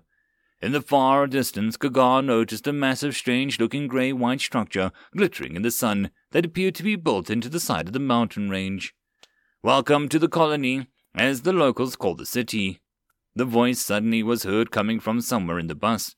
The people, including Kagar, were not as frightened as the first time they heard a voice coming from a black box in the camp. You have just passed the main walls of the city and are now within the agricultural district. This is just a small part of the city's farms. The others are all spread out over the northeastern sector. Next, we are coming up to the inner defensive wall. These walls provide an internal line of defense and also includes bomb raid shelters for citizens to take shelter should there be an attack on the city. There is also bomb shelters located in the city for everyone to take shelter. The strange female voice cheerfully said, your personal orientation officer will guide you along with more information should you wish to inquire. The city is divided into six main districts, which are further divided into sub-districts. You have just seen the agricultural district, which has four sub-districts, namely north, south, east, and west. We have a commercial district which is divided into north and south, and an industrial district which all the factories and workshops are located. You are now entering the residential district 2. There are three residential districts from 1 to 3, each capable of housing up to 6,000 people. We are now heading towards the central business district, located at the very center of the city, to do the processing of the start of your new life here with us. The people in the bus stared at the neat and tidy streets, where magic wagons like the bus were on zip past them, and other magic wagon carried huge loads of goods on their backs drove along the streets. The bus stopped at the road before the strange red rune hanging in the pole. Kaga realized that the red runes must mean stop, and she saw the other wagons speeding off across them, and similar runes hang over the bent pole were showing green glow. How amazing, Kaga thought, as she looked at the orderly way the wagons moved and the people on the streets that crossed the road. The roadside stalls and buildings looked vibrant and colorful. There was no rubbish on the streets, no beggars sitting around. Everyone was dressed in colorful clothing, and they looked fat and happy. To your right, you will be able to see the Castle of Iron. That's where the Captain Blake, Lord Governor General of the city, lives. We are now entering the central business district. Up ahead, you'll see City Hall, where your identity card, work, and living permits will be issued to you.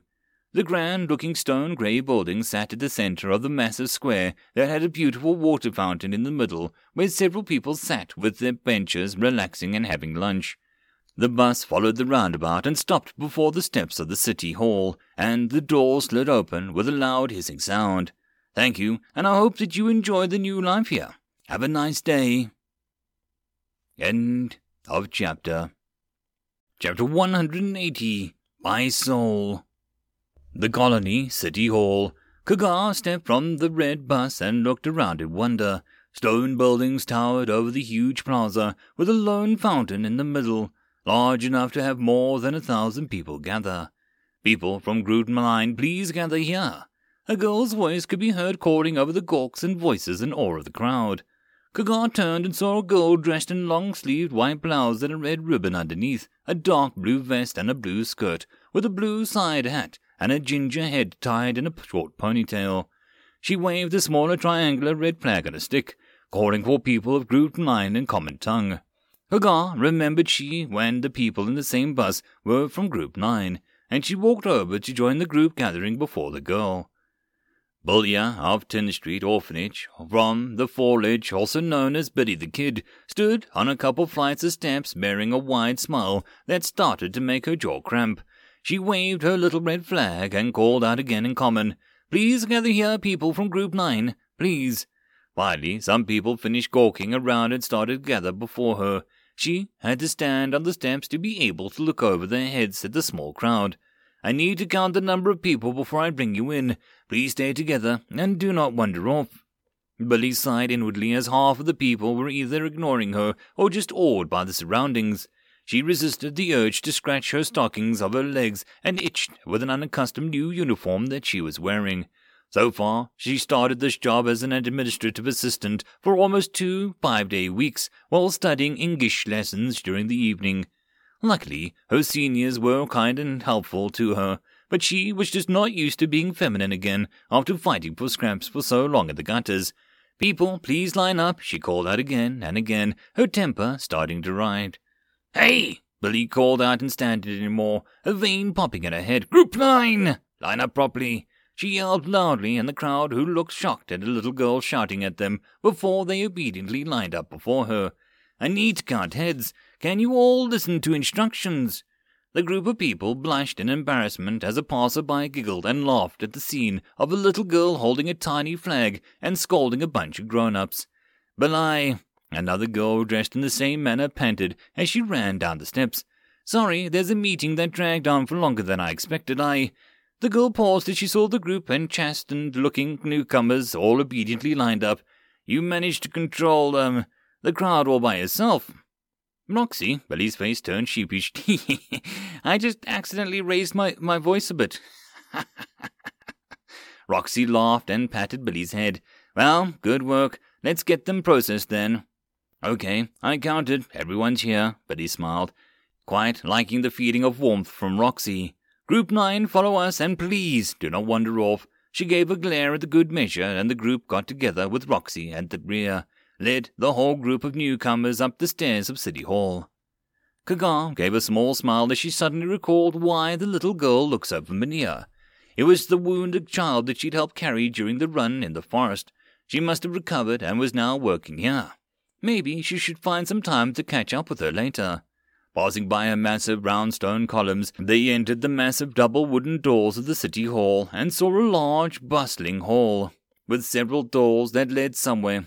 A row of counters with the same blue uniforms and two guides were wearing sat behind the tables and were serving the people seated on chairs. A large, strange magical board hung over the counters while periodically changing runes with the chime and someone seated on the rows and chairs laid out inside of the hall would then walk up to the empty counter. Kaga was then given a square chit with some strange runes drawn onto it and looked up as Billy explained. This is a queue number. Each of you are given one. Billy turned and pointed to the huge magical board hung on the counters. When your turn comes, a matching number will soon be on that board. As long as your queue number matches with that, head towards the correct counter. If you do not understand the numbers or runes, just match them. Billy continued to explain. On each counter has a number two. Board will show you which counter to go to. Remember, just match your queue number with the board and watch the counter number shown on the head of the counter. You can seat there while waiting for your number to be called. Billy said and pointed to the row of chairs on the side. If there is anything you are not sure of, please feel free to ask but he said and was almost immediately bombarded with questions, and she almost instantly regretted. What magic is this? What are we doing here? Where is the toilet? I'm hungry. Where do we sleep? Kaga found an occupied chair and sat down, observing each and everything in the hall. Suddenly, she saw a group of short eared people, and she tensed up slightly remembering the two strange short ears that appeared in the camp, and tried to capture her soul, but she slowly relaxed again as the short ears did not appear to be after her and the people around them, making her question if the rumors of demons are true. She watched the short ears carefully, observing their every move and manners, feeling like they were very similar to the long ears, making her fluffy ears twitch. Who built all of these? Could it be the demons? If so, they must possess very powerful elemental magics to raise stone walls and buildings. Time passed unnoticed as Kaga was concentrating on observing all of her surroundings, seeing new things and wonders while the board chimed. And Kaga saw the same exact ruins with her queue number and another rune next to them. She quickly recognized the rune to one of the counters bearing the same rune.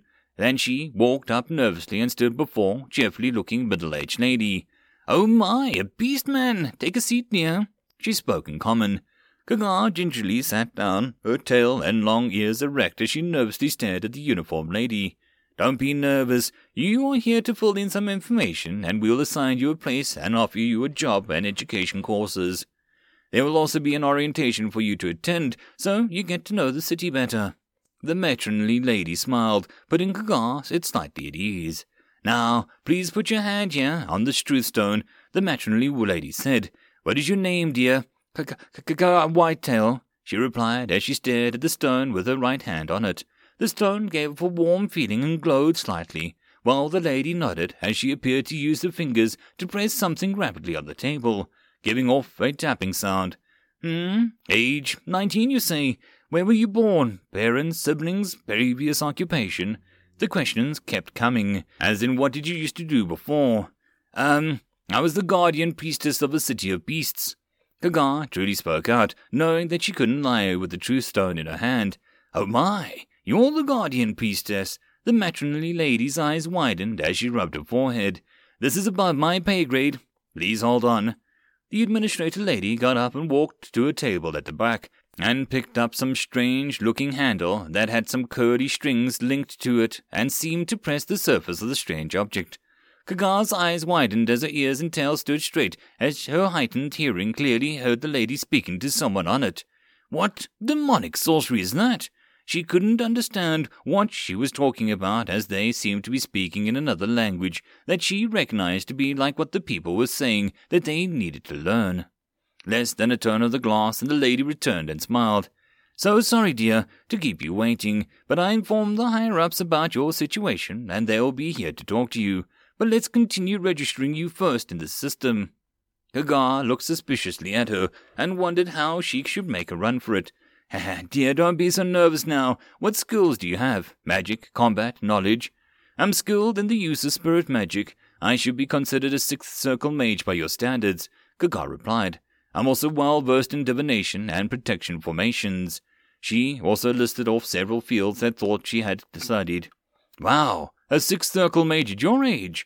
The lady was clearly impressed. Good, good. We need more people of your caliber. She appeared to rap the table lightly, producing more of those tapping sounds, and she looked up to the side at something, driving the level of curiosity to the car higher and higher, making the ears twitch madly.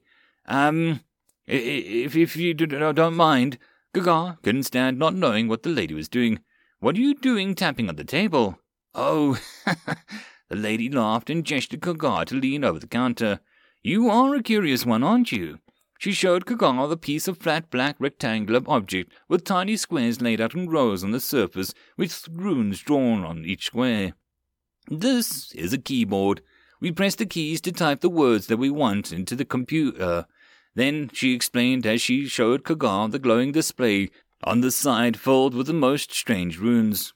She held the strange black oval object and clicking sound could be heard, and Kaga saw something glowing on the screen, and the lady demonstrated by tapping on the keyboard, and the runes appeared like magic on the screen. Kaga's ears and tail twitched madly as she looked at the way the computer worked and resisted the urge to ask more. The lady laughed at her expression and kindly said, Don't worry, you'll learn more when you start attending classes. Now, look here. The lady pointed to the boxy object with the round, shiny circle in the middle. Smile! Kaga gave an awkward smile, looking directly at the strange object, wondering what it was, and suddenly she remembered seeing something very similar to it. But it was smaller compared to those two weird short ears were holding. But could it be the same? It can capture your soul.